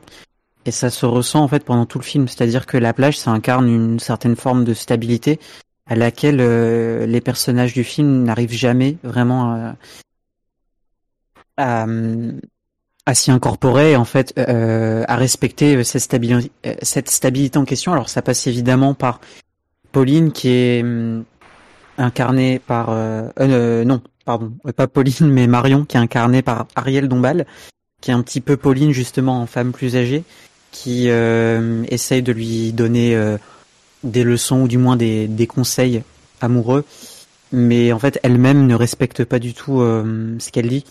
Et, et tout le film parle de ça en fait. Bien sûr on va avoir l'écrit on va avoir les les formes de quiproquos habituelles dans les films de Romer qui sont parfois drôles mais souvent touchants parce que voilà on se rend compte des, des manipulations notamment du du personnage qui souhaite séduire euh, le personnage d'Ariel Dombal et dont et dont les jeunes en fait euh, dont Pauline finissent par en souffrir et, et voilà vraiment c'est un film superbement euh, réalisé comme d'habitude euh, avec des dialogues passionnants hein. moi je trouve que les films de Romer sont sont vraiment particulièrement plaisants à suivre parce que les personnages sont sont bien sûr euh, bien écrits, mais surtout les dialogues entre eux sont passionnants à la fois. Et là, c'est le cas. C'est c'est un beau film, une belle romance. Et voilà, je trouve que c'est vraiment un excellent film. Et pour la petite anecdote, Quentin Tarantino était souvent client des, films d'Eric Romer et il disait euh, lorsqu'il travaillait en fait dans dans sa vidéothèque euh, que les films d'Eric Romer voilà il, il trouvait que c'était souvent des comédies un peu sexy et dont les jaquettes étaient toujours un peu provocantes ça s'applique un peu pour euh, l'affiche de Pauline à la plage. Euh, pour euh, continuer sur, sur Pauline à la plage, je renvoie la balle à Margot qui est parce que c'est un film qu'elle aime également beaucoup. Oui, tout à fait. J'ai découvert la filmo de Romer il n'y a pas si longtemps que ça et j'ai fait quasiment l'intégralité de ses films. Et je trouve que c'est un cinéaste absolument passionnant, qui a une façon de raconter euh, les histoires d'amour qui, à chaque fois, me bouleverse et me transporte et d'une poésie folle, qui arrive à se renouveler alors que finalement, euh, on parle souvent de la même chose. Et dans Pauline à la plage, euh, j'ai beaucoup aimé un peu ce, vaudeville, ce chassé-croisé amoureux qu'on a le temps d'un été. Trouve que le film est très sensuel dans, dans ses dialogues. Je trouve, enfin, je trouve que les dialogues sont passionnants dans ce film. C'est ce qui, c'est ce qui me plaît le plus. Euh, j'aime beaucoup le personnage de Pauline qui, euh, qui, qui, comment on peut dire ça, qui assiste à une sorte, euh, voilà, c'est une adolescente. Euh, à cet âge-là, en plein été, t'as les premiers émois amoureux, etc. Et euh, de son côté, elle, elle vit ses premiers émois avec voilà un garçon du coin. Et en même temps, face à elle, elle a euh, Marion, euh, Henri et Pierre qui sont euh, trois adultes avec leurs problèmes amoureux d'adultes. Et je trouve ça assez chouette la confrontation qu'on a entre les deux. Et puis il y a quelque chose de très instinctif, une fougue de jeunesse que je trouve très jolie. Il y a la mise en scène qui est toujours très très propre, très carrée, avec Romer. Puis je, je trouve que c'est c'est un film fabuleux. Mais toute la filmo de, de, de Romer est fabuleuse de toute manière. C'est clair. Pour enchaîner et de manière assez euh, assez concise parce que on- il faut faut qu'on soit un peu rapide. Euh, Vince, euh, ton avis sur Pauline à la plage? Eh ben, ça va être rapide parce que ça fait longtemps que je l'ai plus vu, donc j'ai mes souvenirs sont un petit peu euh, inexacts. Euh, mais en tout cas, euh, Romer, c'est un cinéaste vraiment que j'adore, peut-être un, de mes réalisateurs français préférés. Euh, de, de mémoire, c'était un film qui était euh, beau visuellement et comme toujours avec Romer, avec des dialogues mais extrêmement bien écrits. Euh, pas mon préféré, cela dit, même dans ceux qui se passent euh, au bord de, de, de, de la mer ou d'une étendue d'eau. Euh, mais euh, mais c'est quand même vraiment très très cool. Et si vous voulez regarder un petit film estival avec des, des histoires d'amour, des personnages qui se, qui se cherchent, qui se rencontrent et qui ont des réflexions sur la vie et les relations plutôt intéressantes, bah foncez quoi. Euh, et pour terminer, euh, Mathias, euh, qui Ouais, je vais rapide, je vais sur, sur Pauline à la plage, je t'en prie. Je veux dire, j'étais content parce que j'ai découvert donc le cinéma de Romer avec ce film, j'en avais pas encore vu. Et du coup, ça m'a vraiment donné envie de voir la suite. C'est un film que j'ai trouvé vraiment très bien. Je j'avais peur de m'ennuyer, euh, c'est pas du tout été le cas. Les, les une heure et demie passent vraiment très vite. J'ai vraiment envie que ça dure, que ça dure plus longtemps. S'attache énormément à ces personnages, à ces personnages qui finalement sont un peu nombreux parce qu'on a on a six personnages qui, sont quand même importants dans le récit. Et, voilà, euh, c'est trop. C'est un peu en- entre les entre divers personnages, euh, les premiers émois amoureux également. euh, tout ça, ça fonctionne vraiment très bien.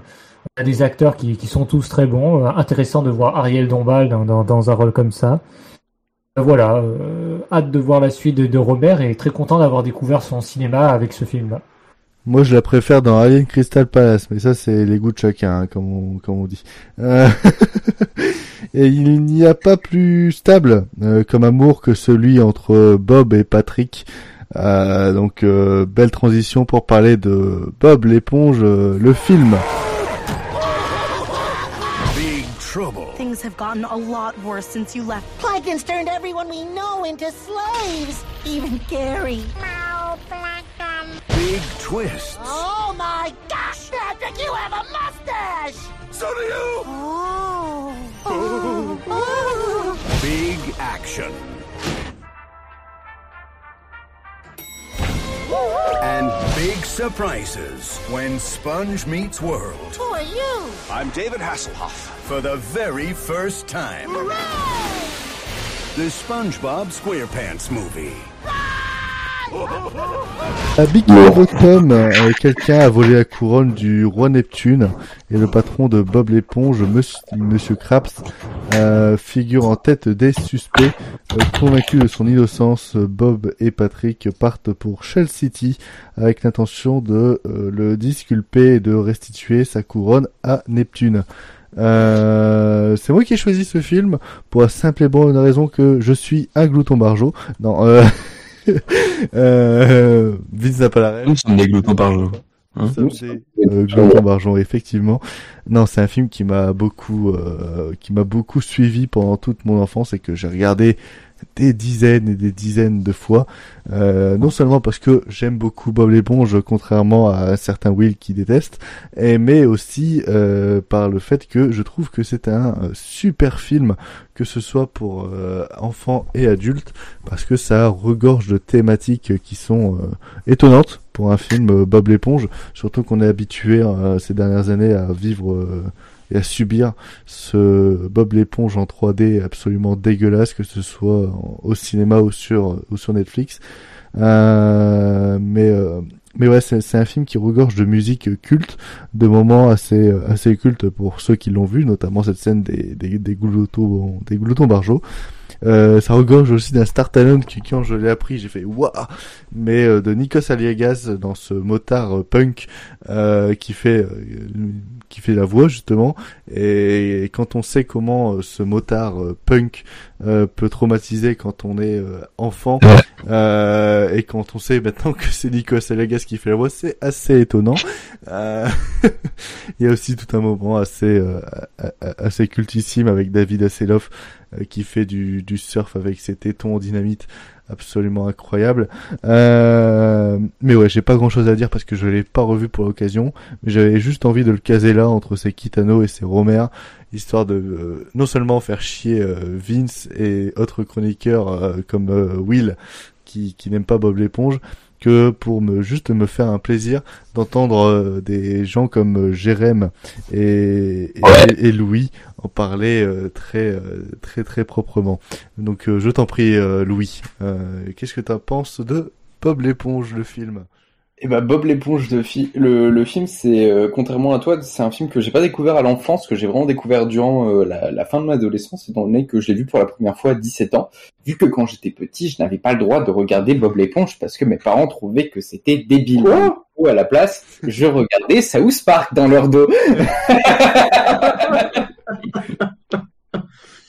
Ce qui était franchement pas mieux, mais euh, ils ont jamais capté. Donc, euh, donc ouais, Bob l'éponge. euh, moi, j'ai une relation euh, un peu conflictuelle du coup avec le dessin animé d'origine et le film. Du coup, j'ai découvert sur le tard. Mais quelle surprise ça a été de tomber sur un film pour enfants qui, qui au fond n'est pas un film pour enfants vu le nombre de blagues à sous-entendus et connotations qu'il y a. Mais c'est vraiment euh, hallucinant euh, par moments. Je pense notamment à toute la scène euh, où euh, Patrick et Bob sont dans un, euh, un repère de, de bandits. Euh, où euh, Patrick va se laver les mains plus d'une fois. Et enfin bref, rien qu'en parler, ça me donne le sourire parce que c'est un film qui est vraiment rafraîchissant, euh, en plein de, de points. Exactement, merci Luan. Et le, le doublage est, euh, est impressionnant. À l'époque, on savait encore faire du, du Star Talent euh, quelque chose de d'efficace. Euh, David Hasselhoff est brillant euh, par son second degré, et, euh, cette parodie de lui-même qu'il interprète dans le film. Euh, les musiques sont vraiment excellentes. Et euh, c'est un film autant sur l'acceptation euh, de ne pas vouloir grandir en tant qu'enfant que l'acceptation de pouvoir rester un enfant tout en étant adulte. Donc du coup, c'est pour ça que le film est aussi universel et elle peut s'adresser à tout le monde. Et c'est débile dit comme ça, parce qu'on parle juste d'un film Bob l'éponge, mais il y a une certaine profondeur dans le film qu'il faut euh, qu'il faut revoir et qu'il faut essayer d'interpréter comme ça. Et moi aussi, je suis un glouton barjo. Voilà. Ah, bah, nous sommes des gloutons barjots. Est-ce que Jérém est un glouton barjot Bien sûr que je suis un, un glouton par jour. Non mais euh, Bob l'éponge, euh, c'est toute euh, toute mon enfance et encore maintenant. euh, allez, des fois je me fais des des petits euh, marathons euh, d'épisodes quand je me fais bien chier. Mais non, franchement, le le le film, enfin, il a il a bercé mon enfance et et euh, déjà à l'époque, euh, j'adorais ça et c'est, enfin c'est un peu con, hein, mais c'était une une porte ouverte vers euh, le rock, hein, parce que euh, vers la fin, euh, il y a Bob l'éponge euh, qui joue de la guitare électrique avec des scènes dantesques et euh, c'était vraiment ça qui m'a ouvert au rock and roll. Hein, euh, donc Bob l'éponge, merci beaucoup. Mais des scènes qu'il y a aussi dans la série, il y a- des scènes incroyables avec de la guitare Ah oui. dans la série. Ah oui, oui, oui, La scène du, du concert avec Carlo qui Oui, reprit oui, oui, oui, Bon Oui, oui. Moi, je, je, je regardais des, des remixes sur YouTube où c'était Europe, The Final Countdown et tout. Enfin, c'était euh, excellent. Et euh, ouais, non, euh, enfin, franchement, euh, ce, ce film, je l'adore et euh, merci Luan de l'avoir mis dans, dans la sélection à côté de, de Romer et Piranha 3D et, et, et de Kitano. Mais je t'en prie, je t'en prie, c'était juste un plaisir. hein. Au départ, c'était Bah oui. celui-là, mais bon, hein. la flemme, comme on dit. Est-ce que Margot, tu veux rajouter un petit mot sur sur ce Bob l'éponge euh Non, laissez-moi tranquille. Bon, bah, je te laisse tranquille. Euh... Arrêtez de m'embêter. Bref, vous avez apprécié euh, David Hasselhoff euh, torse nu euh, à la plage. Vous avez certainement apprécié les torses très nus de l'inconnu du lac d'Alain euh, Guiraudy.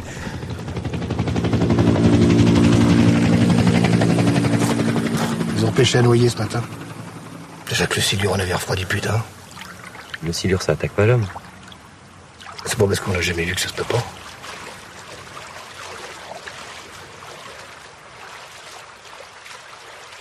Vous pensez à un meurtre? À ta plage, j'aurais peur. Euh... oh, la transition. Ah, parfait. Euh, L'été, un lieu de drague pour hommes, euh, caché au bord d'un lac. Franck euh, tombe amoureux de Michel, euh, un homme beau, puissant et mortellement dangereux. Franck le sait, mais il veut vivre de cette passion. C'est le film euh, choisi par, euh, par Margot. Euh, bah, je te laisse nous en parler euh, sereinement. Vas-y. Absolument. J'ai envie de vous dire, euh, l'été sera chaud, l'été sera chaud dans les t-shirts, dans les maillots. Maillots. Ouais. Ça résume assez bien le film. Euh, j'aime beaucoup ce film parce que je trouve que Guiraudy filme euh, le désir formel avec euh, de manière très crue, hein, vraiment. mais qui est loin d'être déplaisante. Euh, on a une mise en scène euh, qui est assez intimiste parce qu'on a un nombre d'espaces assez réduit finalement. Et puis après, t'as. Arrêter. Compliqué de se concentrer là. Euh, je sais plus où j'en suis. euh, oui, ah, on va y arriver. Euh, la relation entre Franck euh, et Michel qui est assez, qui est très intéressante parce qu'on a du coup Franck qui vient régulièrement sur cette plage pour, pour profiter le temps d'une journée, d'une après-midi, d'une soirée d'un de ses amants. hein. Et on a à côté Michel qui, voilà, on apprend très rapidement et on le sait très rapidement que en fait Michel tue les gens qui sont présents euh, dans ce coin-là. Et euh, on a Franck qui assiste euh, au meurtre. Et bizarrement, t'as ce truc assez malsain et euh, où t'as Franck qui veut, qui tombe amoureux en fait de Michel, qui malgré la, dire la menace qui pèse sur lui, parce qu'il sait très bien qu'à tout moment peut se faire désinguer, c'est pas, c'est pas ouf. Euh, c'est malsain et en même temps euh, c'est extrêmement charnel ce qui se passe entre eux parce que euh, t'as Franck d'un côté qui est ce personnage très très romantique, très sentimental qui est joué par Pierre Deladonchamp qui est, qui est incroyable je trouve dans ce rôle. Et en face t'as un personnage beaucoup plus bourru, beaucoup plus sérieux qui est interprété par Christophe Paou qui est plus complexe, qui est plus grave aussi. Après, en plus, ses motivations restent assez floues. On ne sait pas pourquoi il tue, euh, pourquoi il a tué cette personne. Euh, ça pourrait très bien être un psychopathe, ça pourrait très bien être un homosexuel refoulé.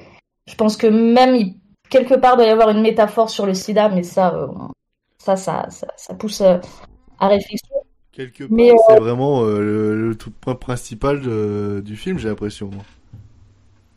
Oui, oui, oui, en quelque sorte. Après, t'as, t'as, euh, t'as toute cette mise en scène que je trouve très, très jolie, qui est très, très. euh, T'as des, des moments très intimistes, très doux, euh, avec la nature qui, qui est vraiment un personnage presque à part entière, je trouve, dans ce film, qui assiste elle-même à ses, à ses corps suintants tout l'été. Et puis voilà, moi je trouve que c'est un film très, très beau, très, un beau film sur la passion, sur, sur le désir, sur, sur la folie amoureuse, plein de, et plein de torses et on aime bien quand il y a des torses suintants à l'écran. D'accord, je ne retiendrai pas ça.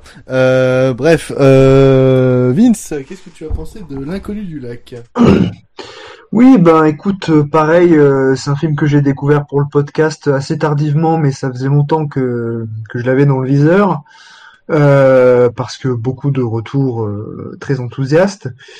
Et euh, je confirme, c'est vraiment un très bon film.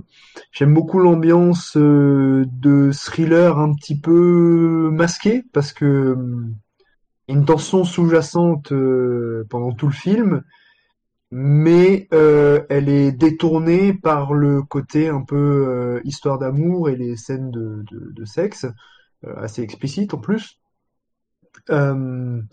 Euh, mais voilà, j'aime bien cette, cette ambiance en plus au bord du lac, le, cadre est, assez beau, c'est tourné en plus euh, au lac d'Esparon de Verdon, donc c'est pas très loin de chez moi, je connais bien.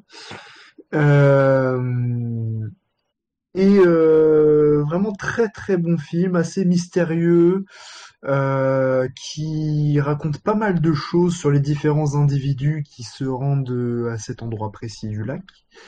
Euh, j'ai juste une réserve sur la fin, euh, qui est une fin assez ouverte, mais qui, je trouve, n'ouvre sur euh, rien. Ou alors euh, il y a un truc que j'ai pas compris, mais euh, pourtant j'ai- j'aime bien les fins ouvertes et les fins un peu ambiguës, mais là j'avoue que j'étais en mode ah mais il y a rien après, il manque pas de scène, Euh, donc je sais pas, à part si quelqu'un peut peut m'expliquer, mais euh, je j'étais juste un peu déçu euh, sur la fin, mais sinon globalement c'est bien mené jusqu'au bout. Et ouais, Pierre Deladonchamp est vraiment assez remarquable. Ouais, ouais. voilà. Euh, J'ai vu aussi le film, mais comme on, on est en train de, de prendre beaucoup de temps, on va vite euh, passer au dernier film de, de thème et cinéma. Euh, sur une note un peu plus positive, euh, terminons sur euh, Five d'Igor Gottesman. Le plan il est simple, je vous donne 4 kilos d'herbe, vous les vendez. Faut me ramener les 20 000 euros dimanche matin à 8 heures précises. Bah déjà merci parce que l'explication elle était euh, limpide pour moi. Putain, mais vous êtes vraiment trop cons. Les addictions ramenaient pas l'argent, ils nous feraient bouffer nos couilles mutuellement dans une cave. En 69, t'imagines un peu le putain.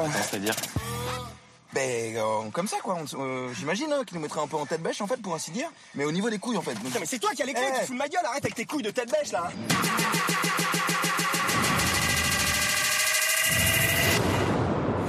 Mais nous on s'est dit qu'on pouvait vous rendre la drogue parce qu'on en a plus du tout l'utilité en fait. Allez, on file. Euh, ça raconte l'histoire de cinq amis d'enfance qui rêvent depuis toujours d'habiter en colocation lorsque l'occasion d'emménager ensemble se présente. Euh, Julia, Vadim, euh, Nestor, Timothée n'hésitent pas une seule seconde, surtout quand Samuel se propose de payer la moitié du loyer. À peine installé, Samuel se retrouve sur la paille mais décide de ne pas dire aux autres et d'assumer sa part en se mettant à vendre de l'herbe. Mais n'est pas un dealer qui veut. Euh, quand tout dégénère, Samuel n'a d'autre choix que se tourner vers la seule famille qui lui reste, ses amis. Euh, c'est un film que Louis a choisi euh, pour des raisons que je comprends et qu'on est les seuls à savoir. Euh, Vas-y, je t'en prie, euh, Louis. Et Five de Igor Kotisman, c'est un des plus euh, grands films euh, qui, qui soit sorti en France ces dernières années, c'est tout.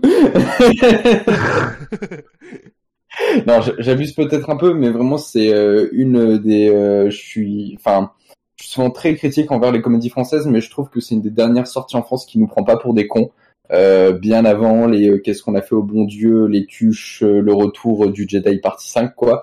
Et et c'est aussi le le film qui m'a moi donné cette révélation incroyable sur François Civil. C'est le la première fois que je le voyais dans un film.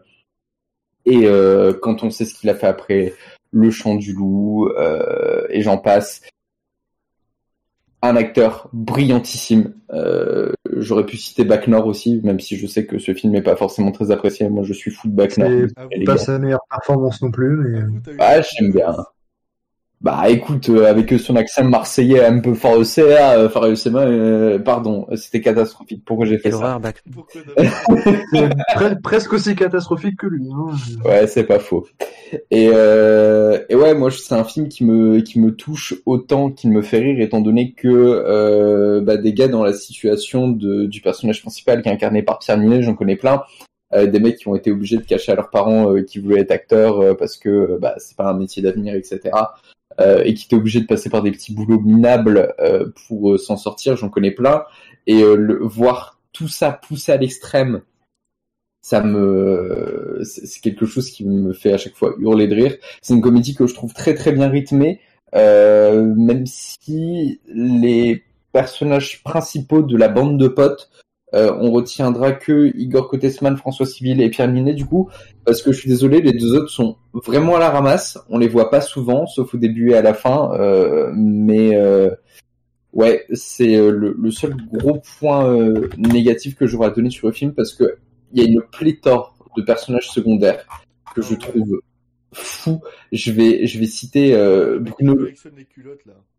Oui, Pa- Pascal de Ba- Barnabé, interprété par Pascal Demolon, euh, qui est incroyable dans son rôle de, faux, euh, de faux Hugh Hefner, euh, avec son manoir et sa fille qui se fait démonter par euh, Nestor en plein milieu du film alors que euh, alors qu'il sait même pas que c'est elle et qu'il rentre dans la pièce. Il y a toute une scène incroyable avec ce personnage et euh, Bruno Locher aussi qui joue euh, le cultivateur de weed de tout début du film.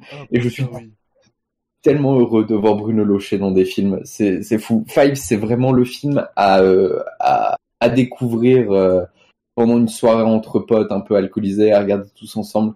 C'est bon délire. Et je dédie cette petite vignette à Léa qui m'a fait découvrir ce film il y a quelques années. Et c'est un des plus gros souvenirs de découverte de film que j'ai tellement ça m'a marqué. Merci à elle.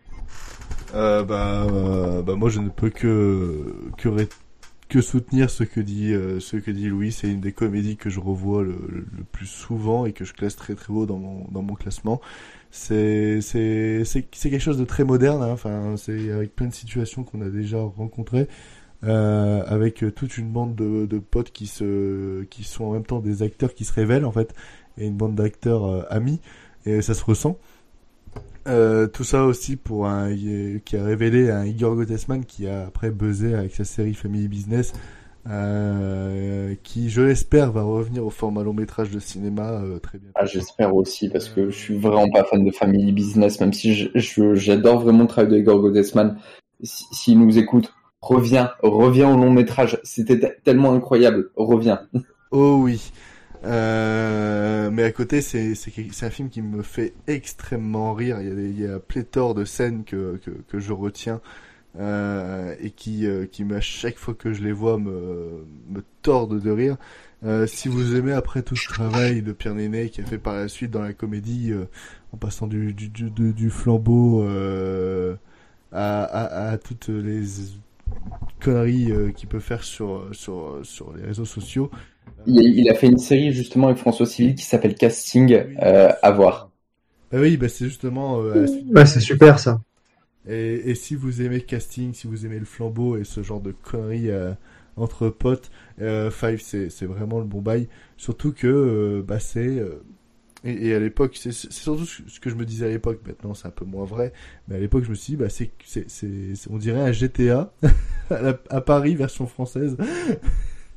Avec ouais je trouve je trouve ça un peu abusé mais bon Ouais, je veux dire avec ce, avec ce surtout avec ces plans de caméra un peu euh, derrière les voitures, tu vois, où ils arrivent dans les quartiers et où ils se transportent la, la, la, la weed dans. Mais il y a un côté très parodique au film parce que euh, il y a- il y a- le personnage de François Civil est une parodie euh, vivante euh, à, à lui tout seul quoi. Le, le mec, euh, le mec, il, doivent aller dealer forcément. Il, il fait il y a un mix entre Snoop Dogg et le parrain, donc enfin. Le film, mais ils disent autre chose. ouais, ils disent un autre truc dans le film, je sais plus quoi, mais moi c'est c'est c'est le, le souvenir qui me reste. Mais ouais, non, c'est une comédie. Bon, vous m'excuserez, je suis plus trop en forme pour ce pour ce podcast, donc euh, ma manière de m'exprimer est assez euh, est assez faible. Mais c'est une comédie que je vous recommande vraiment de découvrir, euh, que ce soit seul ou entre potes. En, tout cas, c'est c'est toujours un bon moment et c'est toujours un plaisir de de, de le revoir et de le faire découvrir à, à d'autres. Donc voilà, c'était pour terminer cette section des des thèmes et cinéma. On Et normal, je, je finis rapidement. Normalement, il est dispo sur Netflix. Si euh, y en a qui veulent pas se faire chier à le, à le louer ou euh, euh, des moyens moins légaux, il est dispo sur Netflix foncé. J'allais le dire, mais je, je n'étais plus sûr, donc euh, merci de, de le préciser. Euh, passons maintenant, et sans plus tarder, à la séance cinéma, et donc euh, l'incompris de Luigi Comancini.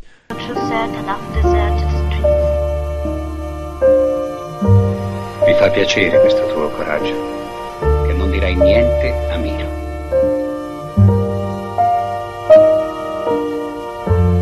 Mino. No, papà.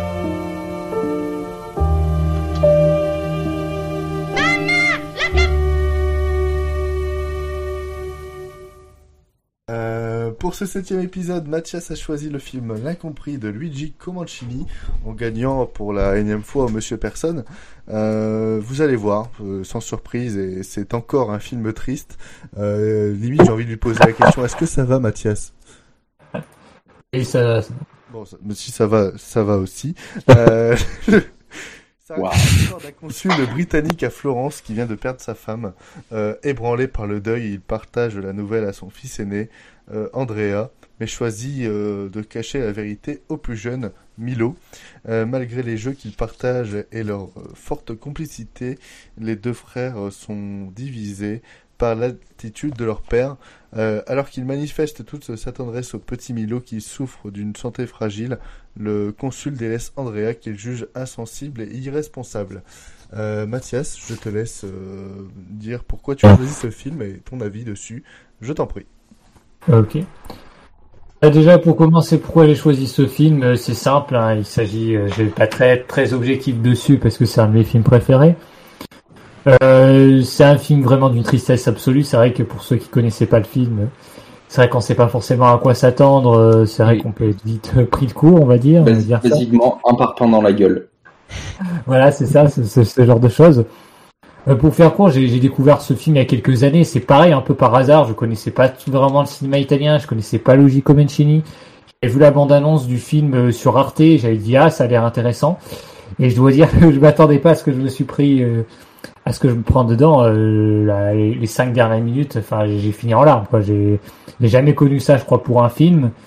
Vraiment la première fois que ça me le fait. Et quand quand je repense à la scène avec la, musique de Mozart, euh, c'est évident que carrément les, larmes reviennent.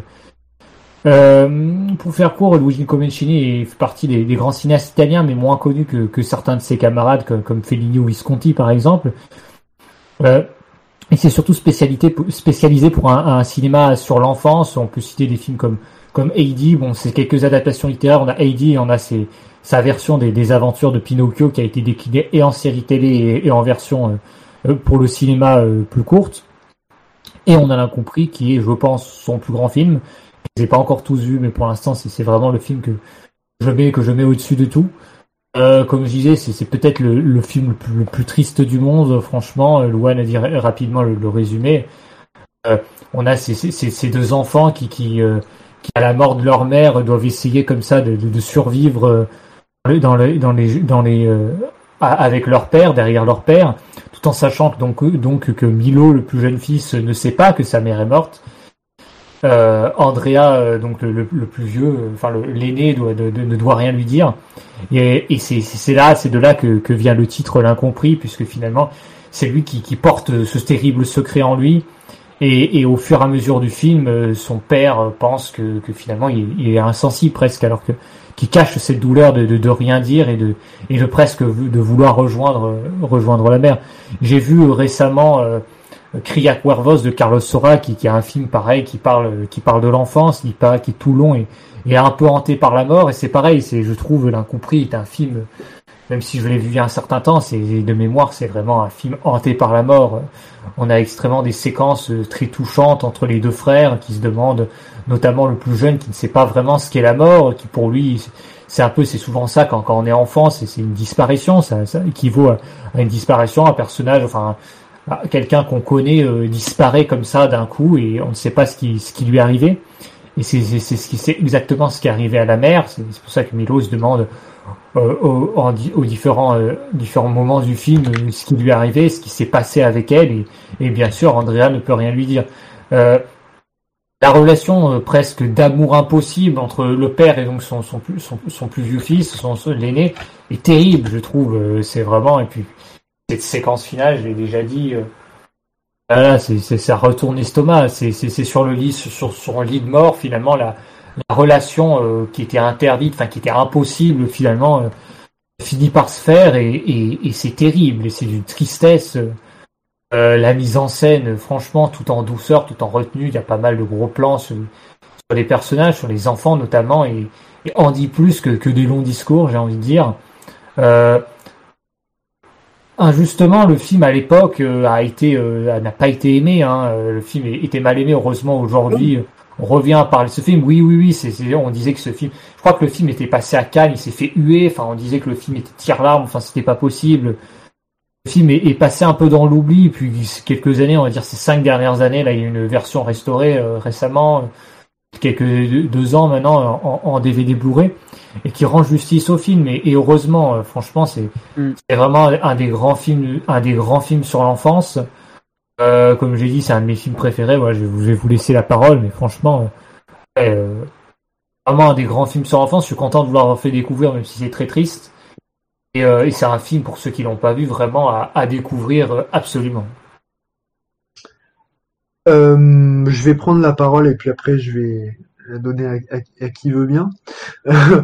Euh, moi, c'est c'est un film que j'ai découvert l'automne dernier euh, avec la, la ressortie en salle et en Blu-ray euh, par Carlotta Film.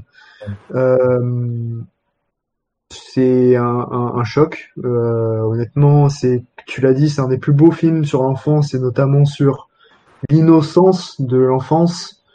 Euh, Il y a des, encore pas mal de plans qui me restent en tête. Euh, la fin, mais c'est,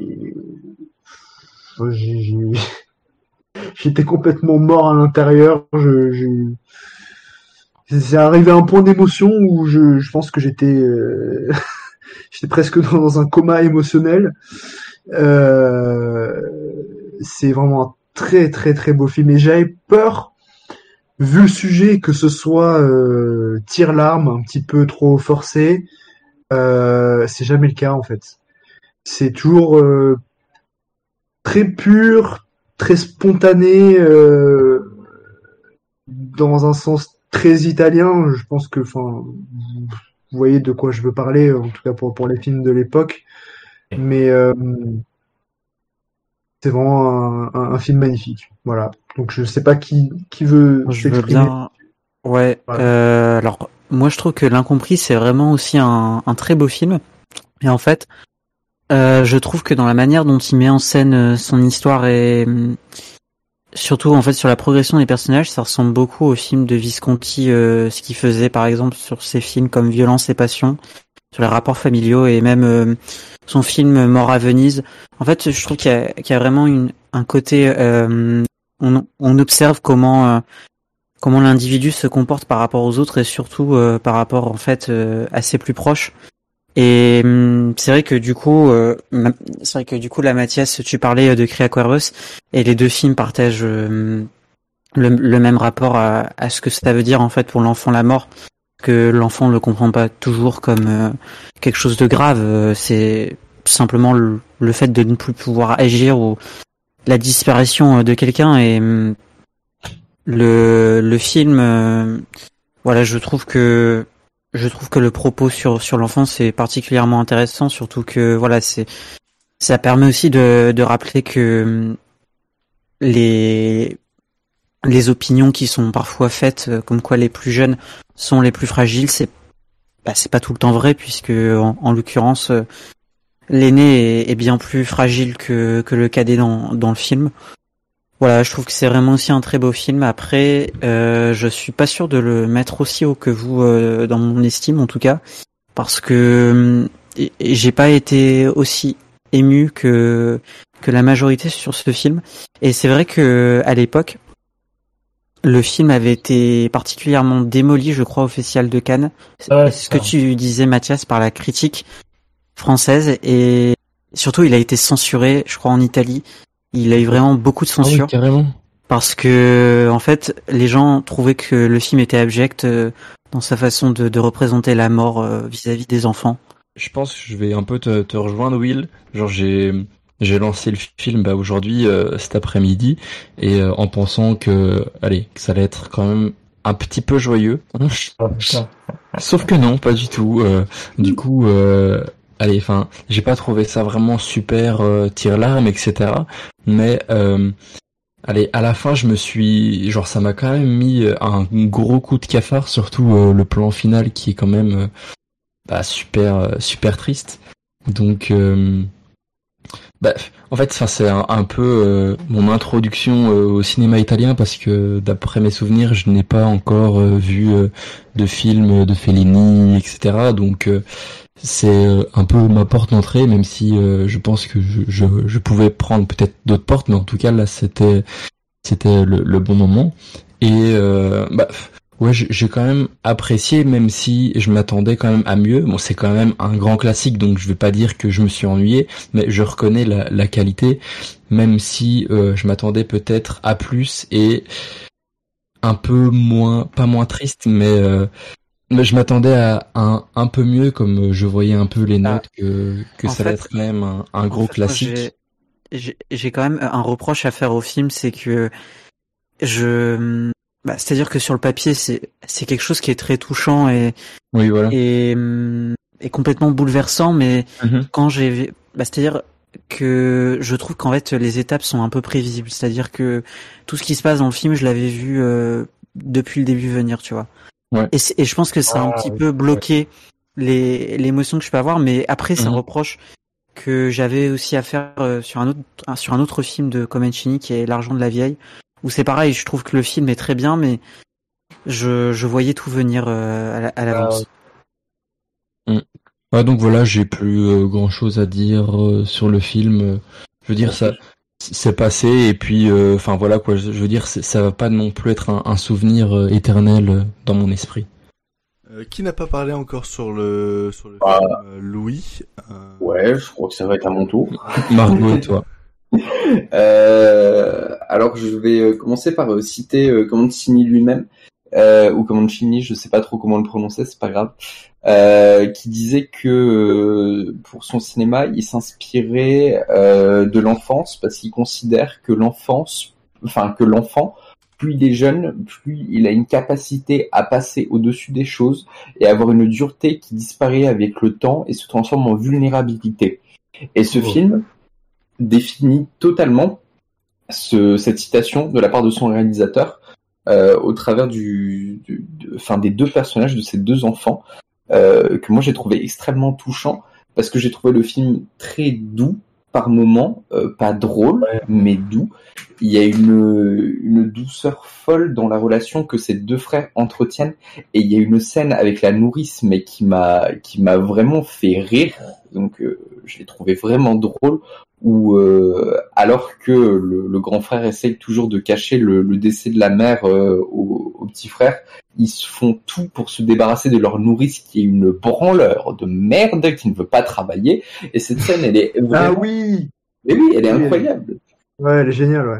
Et euh, elle est, elle est très très très touchante. Euh, le film a cassé la gueule à plein de moments, notamment sur toute la séquence. Enfin, il y a toute une séquence avec un enregistrement audio qui moi m'a m'a déchiré. Oh, oh mon dieu Ouais, ouais, non, oui. ça m'a ah, ça m'a détruit. Mon dieu. C'est- Celle-là, elle fait, elle fait pas du bien, euh, autant que la fin, même si la fin, je l'ai vu venir euh, de, de très loin. Et je pense que euh, Comancini était vraiment un, un descendant direct de Rossellini, étant donné que le film et euh, les, les enfants m'ont, enfin, notamment le- la manière de traiter l'enfance et, et la relation qu'ont ces, ces deux enfants m'a beaucoup fait penser. Alors, je vais dire une connerie parce que je les confonds toujours tous les deux, mais c'est soit Rome ville ouverte, soit Allemagne année zéro. Ah, je pense que tu parles plutôt de euh, du deuxième, ouais. Parce que euh, ouais, bah sur, euh, c'est-à-dire que sur euh, le film Allemagne année zéro, de mémoire, tout le film se passe du point de vue de l'enfant. Ouais, c'est ça. Et en fait, il, Ah il se balade dans la ville qui est qui est un peu démolie par la guerre, quoi. Jusqu'à la scène finale qui est terrible. On va pas spoiler, mais Bah euh, ouais, moi on me l'a spoilé, ça m'a vraiment gâché la découverte du film, mais euh, allez voir euh, Allemagne année zéro qui euh, qui se passe à la, à la fin de la, la, la Seconde Guerre mondiale, pardon. On voit un enfant errer dans les rues dans Je les rues de. Berlin. je te rejoins sur le parallèle.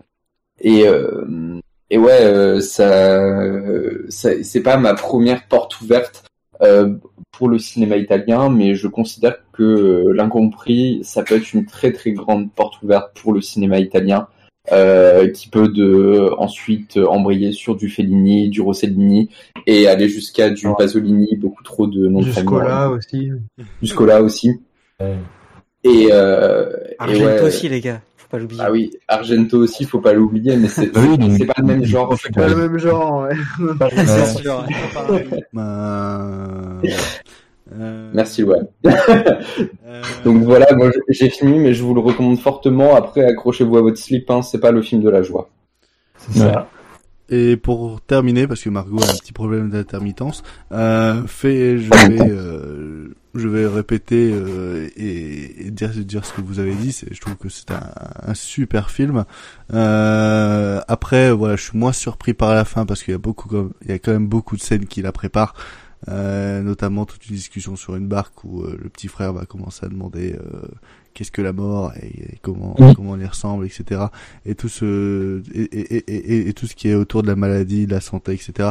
Ça nous prépare quand même à cette à cette fin plutôt triste, mais euh, mais mais en soi le le, le, le film et la façon dont les euh, les, les gamins essayent de non seulement se rapprocher entre eux, mais aussi se rapprocher de leur père et de la femme qui, qui les surveille, euh, et, et d'autant plus touchant, mais dans le côté plus positif du terme, je trouve. Euh, J'ai beaucoup apprécié euh, suivre euh, toutes ces, ces démarches jusqu'à cette scène finale qui, même si on comment ça va, finir, euh, tout ce qui se passe du côté euh, mental du père et de la façon dont il se rend compte qu'il a délaissé un de ses fils est assez euh, est assez triste et touchant. Euh, Bref, j'ai pas j'ai pas grand chose à dire. Je trouve que la mise en scène fait fait très bien le boulot. sans pour autant, sans pour autant être original. Euh, mais c'est plus le, le, le sous-texte, le message, et ce que le film veut faire passer qui qui résonne au, au fur euh, au fur et à mesure des heures et des jours qui qui s'ensuit au, au, au visionnage. Euh, mais voilà, l'incompris, c'est c'est un très bon film qu'a choisi euh, Mathias, qui reste un peu triste quand même. Hein, euh, Pas beaucoup. Moi, je suis encore plus triste. Hein. Non, mais c'est bon. mais, mais- mais ça fait ça, ça fait beaucoup le- ça fait le boulot et c'est euh, comme le dit euh, Louis une belle porte ouverte au, au- au cinéma italien. Euh, voilà Euh, pour ce qui était euh, de l'incompris. Il est temps peut-être de Un gros morceau. Ce, ce, ce podcast euh, avec euh, le Monsieur Personne et ensuite euh, on va vraiment conclure. Comment oses-tu me tourner le dos? Esclave Tu vas retirer ton casque et me dire comment tu te nommes. Je m'appelle Thérèse. Je t'encule, Thérèse, je te prends, je te retourne contre le mur, je te baisse par tous les trous, je te défonce, je te mets, Thérèse. Il paraît que t'as des propos intolérables. Où il n'y a pas de tolérance. Euh, le Monsieur Personne, euh, est-ce que j'ai besoin de répéter les règles? Mm, euh, non. Euh, je pense qu'on peut, connaît tous. Faut juste re- peut-être remettre la, Ouais, la je- feuille des questions interdites. Ouais, je vais nous Là, rebalancer. t'as les- t'as rajouté des consignes euh, par rapport à la dernière fois ou pas? J'ai rien rajouté, hormis le fait qu'on on me demande pas le compositeur, on me demande pas euh, les, les- les noms qui sont dans la production. Juste attends que je l'autorise si jamais je dois euh, l'autoriser, si je vois que ça s'éternise. Mais pour rappeler euh, vite fait aux auditeurs, je pense à un film, il me pose plein de questions, il y a des questions interdites. Euh, les questions interdites, si vous voulez euh, que je vous les répète très très vite fait, euh, on n'a pas le droit de demander si c'est un lauréat d'un Oscar, euh, si le réalisateur, acteur euh, principaux sont vivants ou morts, le nom du studio, le nom du réalisateur, des réalisatrices, de, acteurs principaux, les musiciens, les producteurs, enfin ce qui peut mener à la piste très rapidement parce que rappelons-le, ils ont accès à Wikipédia euh, ou autre site euh, ou autre site de cinéma. Euh, les genres cinématographiques n'existent pas et il n'y a que trois propositions euh, possibles. Si jamais tout le monde utilise ces trois, propositions, ce qui n'arrivera peut-être jamais. Euh, bah, c'est moi qui choisis le film du pro du prochain podcast. Euh, bref, tac tac tac tac tac. Eh bah écoutez, euh, est-ce que vous êtes euh, prêts? Oui, monsieur. Oui. Bah, Yes. J'active mon contrôle F. Je pense à un film. On le fait dans l'ordre de... De, de, de personnes sur l'écran de Discord. Donc on commence par Louis. Ta question Louis, c'est quoi? Ok. Euh... Putain, j'étais pas prêt. Euh... Est-ce que c'est un Ça film américain? Est-ce que c'est un film américain, c'est ça? Oui. Non. Euh, Ah, c'est bien. Margot, Euh, réalisateur ou réalisatrice? Réalisateur. Euh, Vince, Est-ce que c'est un film sorti avant les années 2000 euh, non. Euh, Jérém, Est-ce qu'il y a des créatures fantastiques dedans non. Euh, Mathias, C'est un film français. oui. Will, Est-ce qu'il s'agit d'un... euh, Est-ce qu'il y a une romance euh, dans le film euh, qui est le centre euh, du récit? Alors, pour moi, c'est pas le centre du récit, mais il y, a il y a une romance dans le film, ouais. D'accord. Je répète que vous pouvez donner vos propositions n'importe quand. Mhm. Louis, Euh, Est-ce que ça a été un... un- Est-ce que le film a été un flop? Non. Euh, Margot, euh, Est-ce que le film est sorti après 2010 non. Euh, Vincent, Est-ce que c'est un film avec un sujet difficile? Non.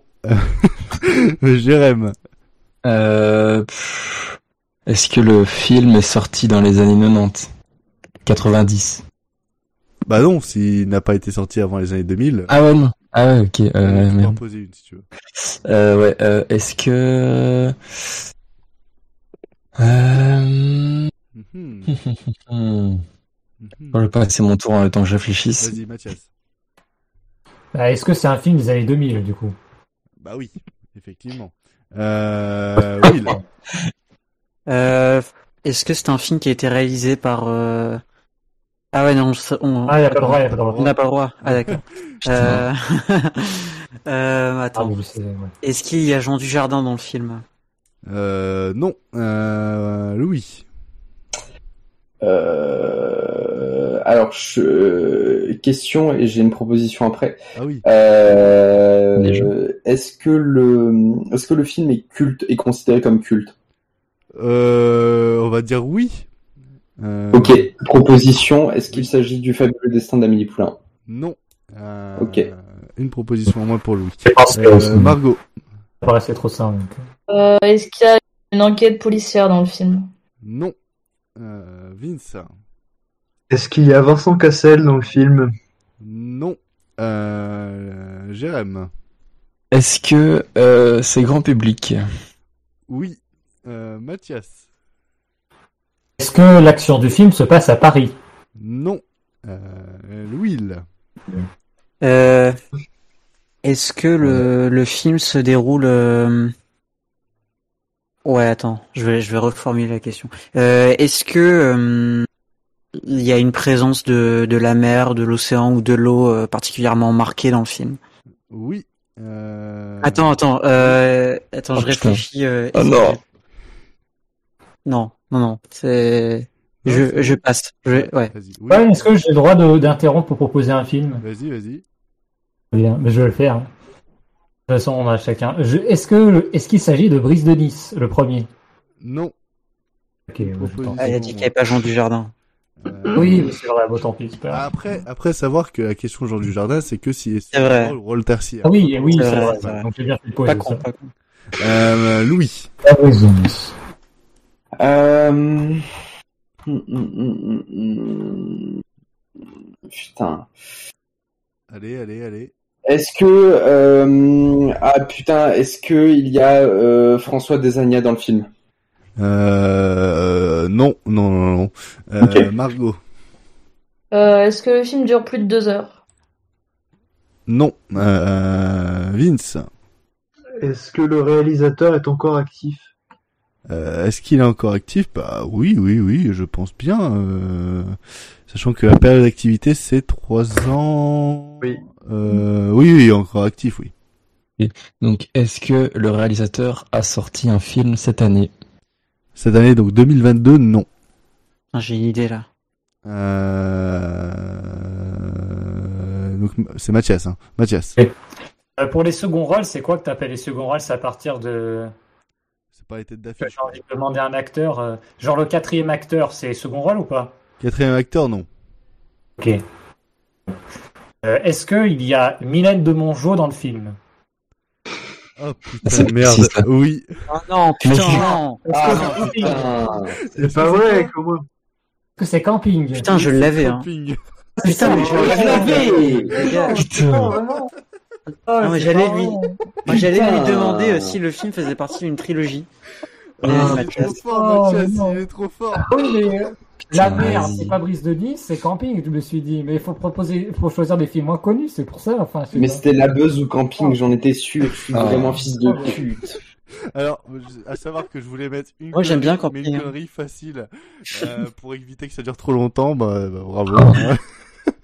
Ah bien joué, bien joué. GG, mec.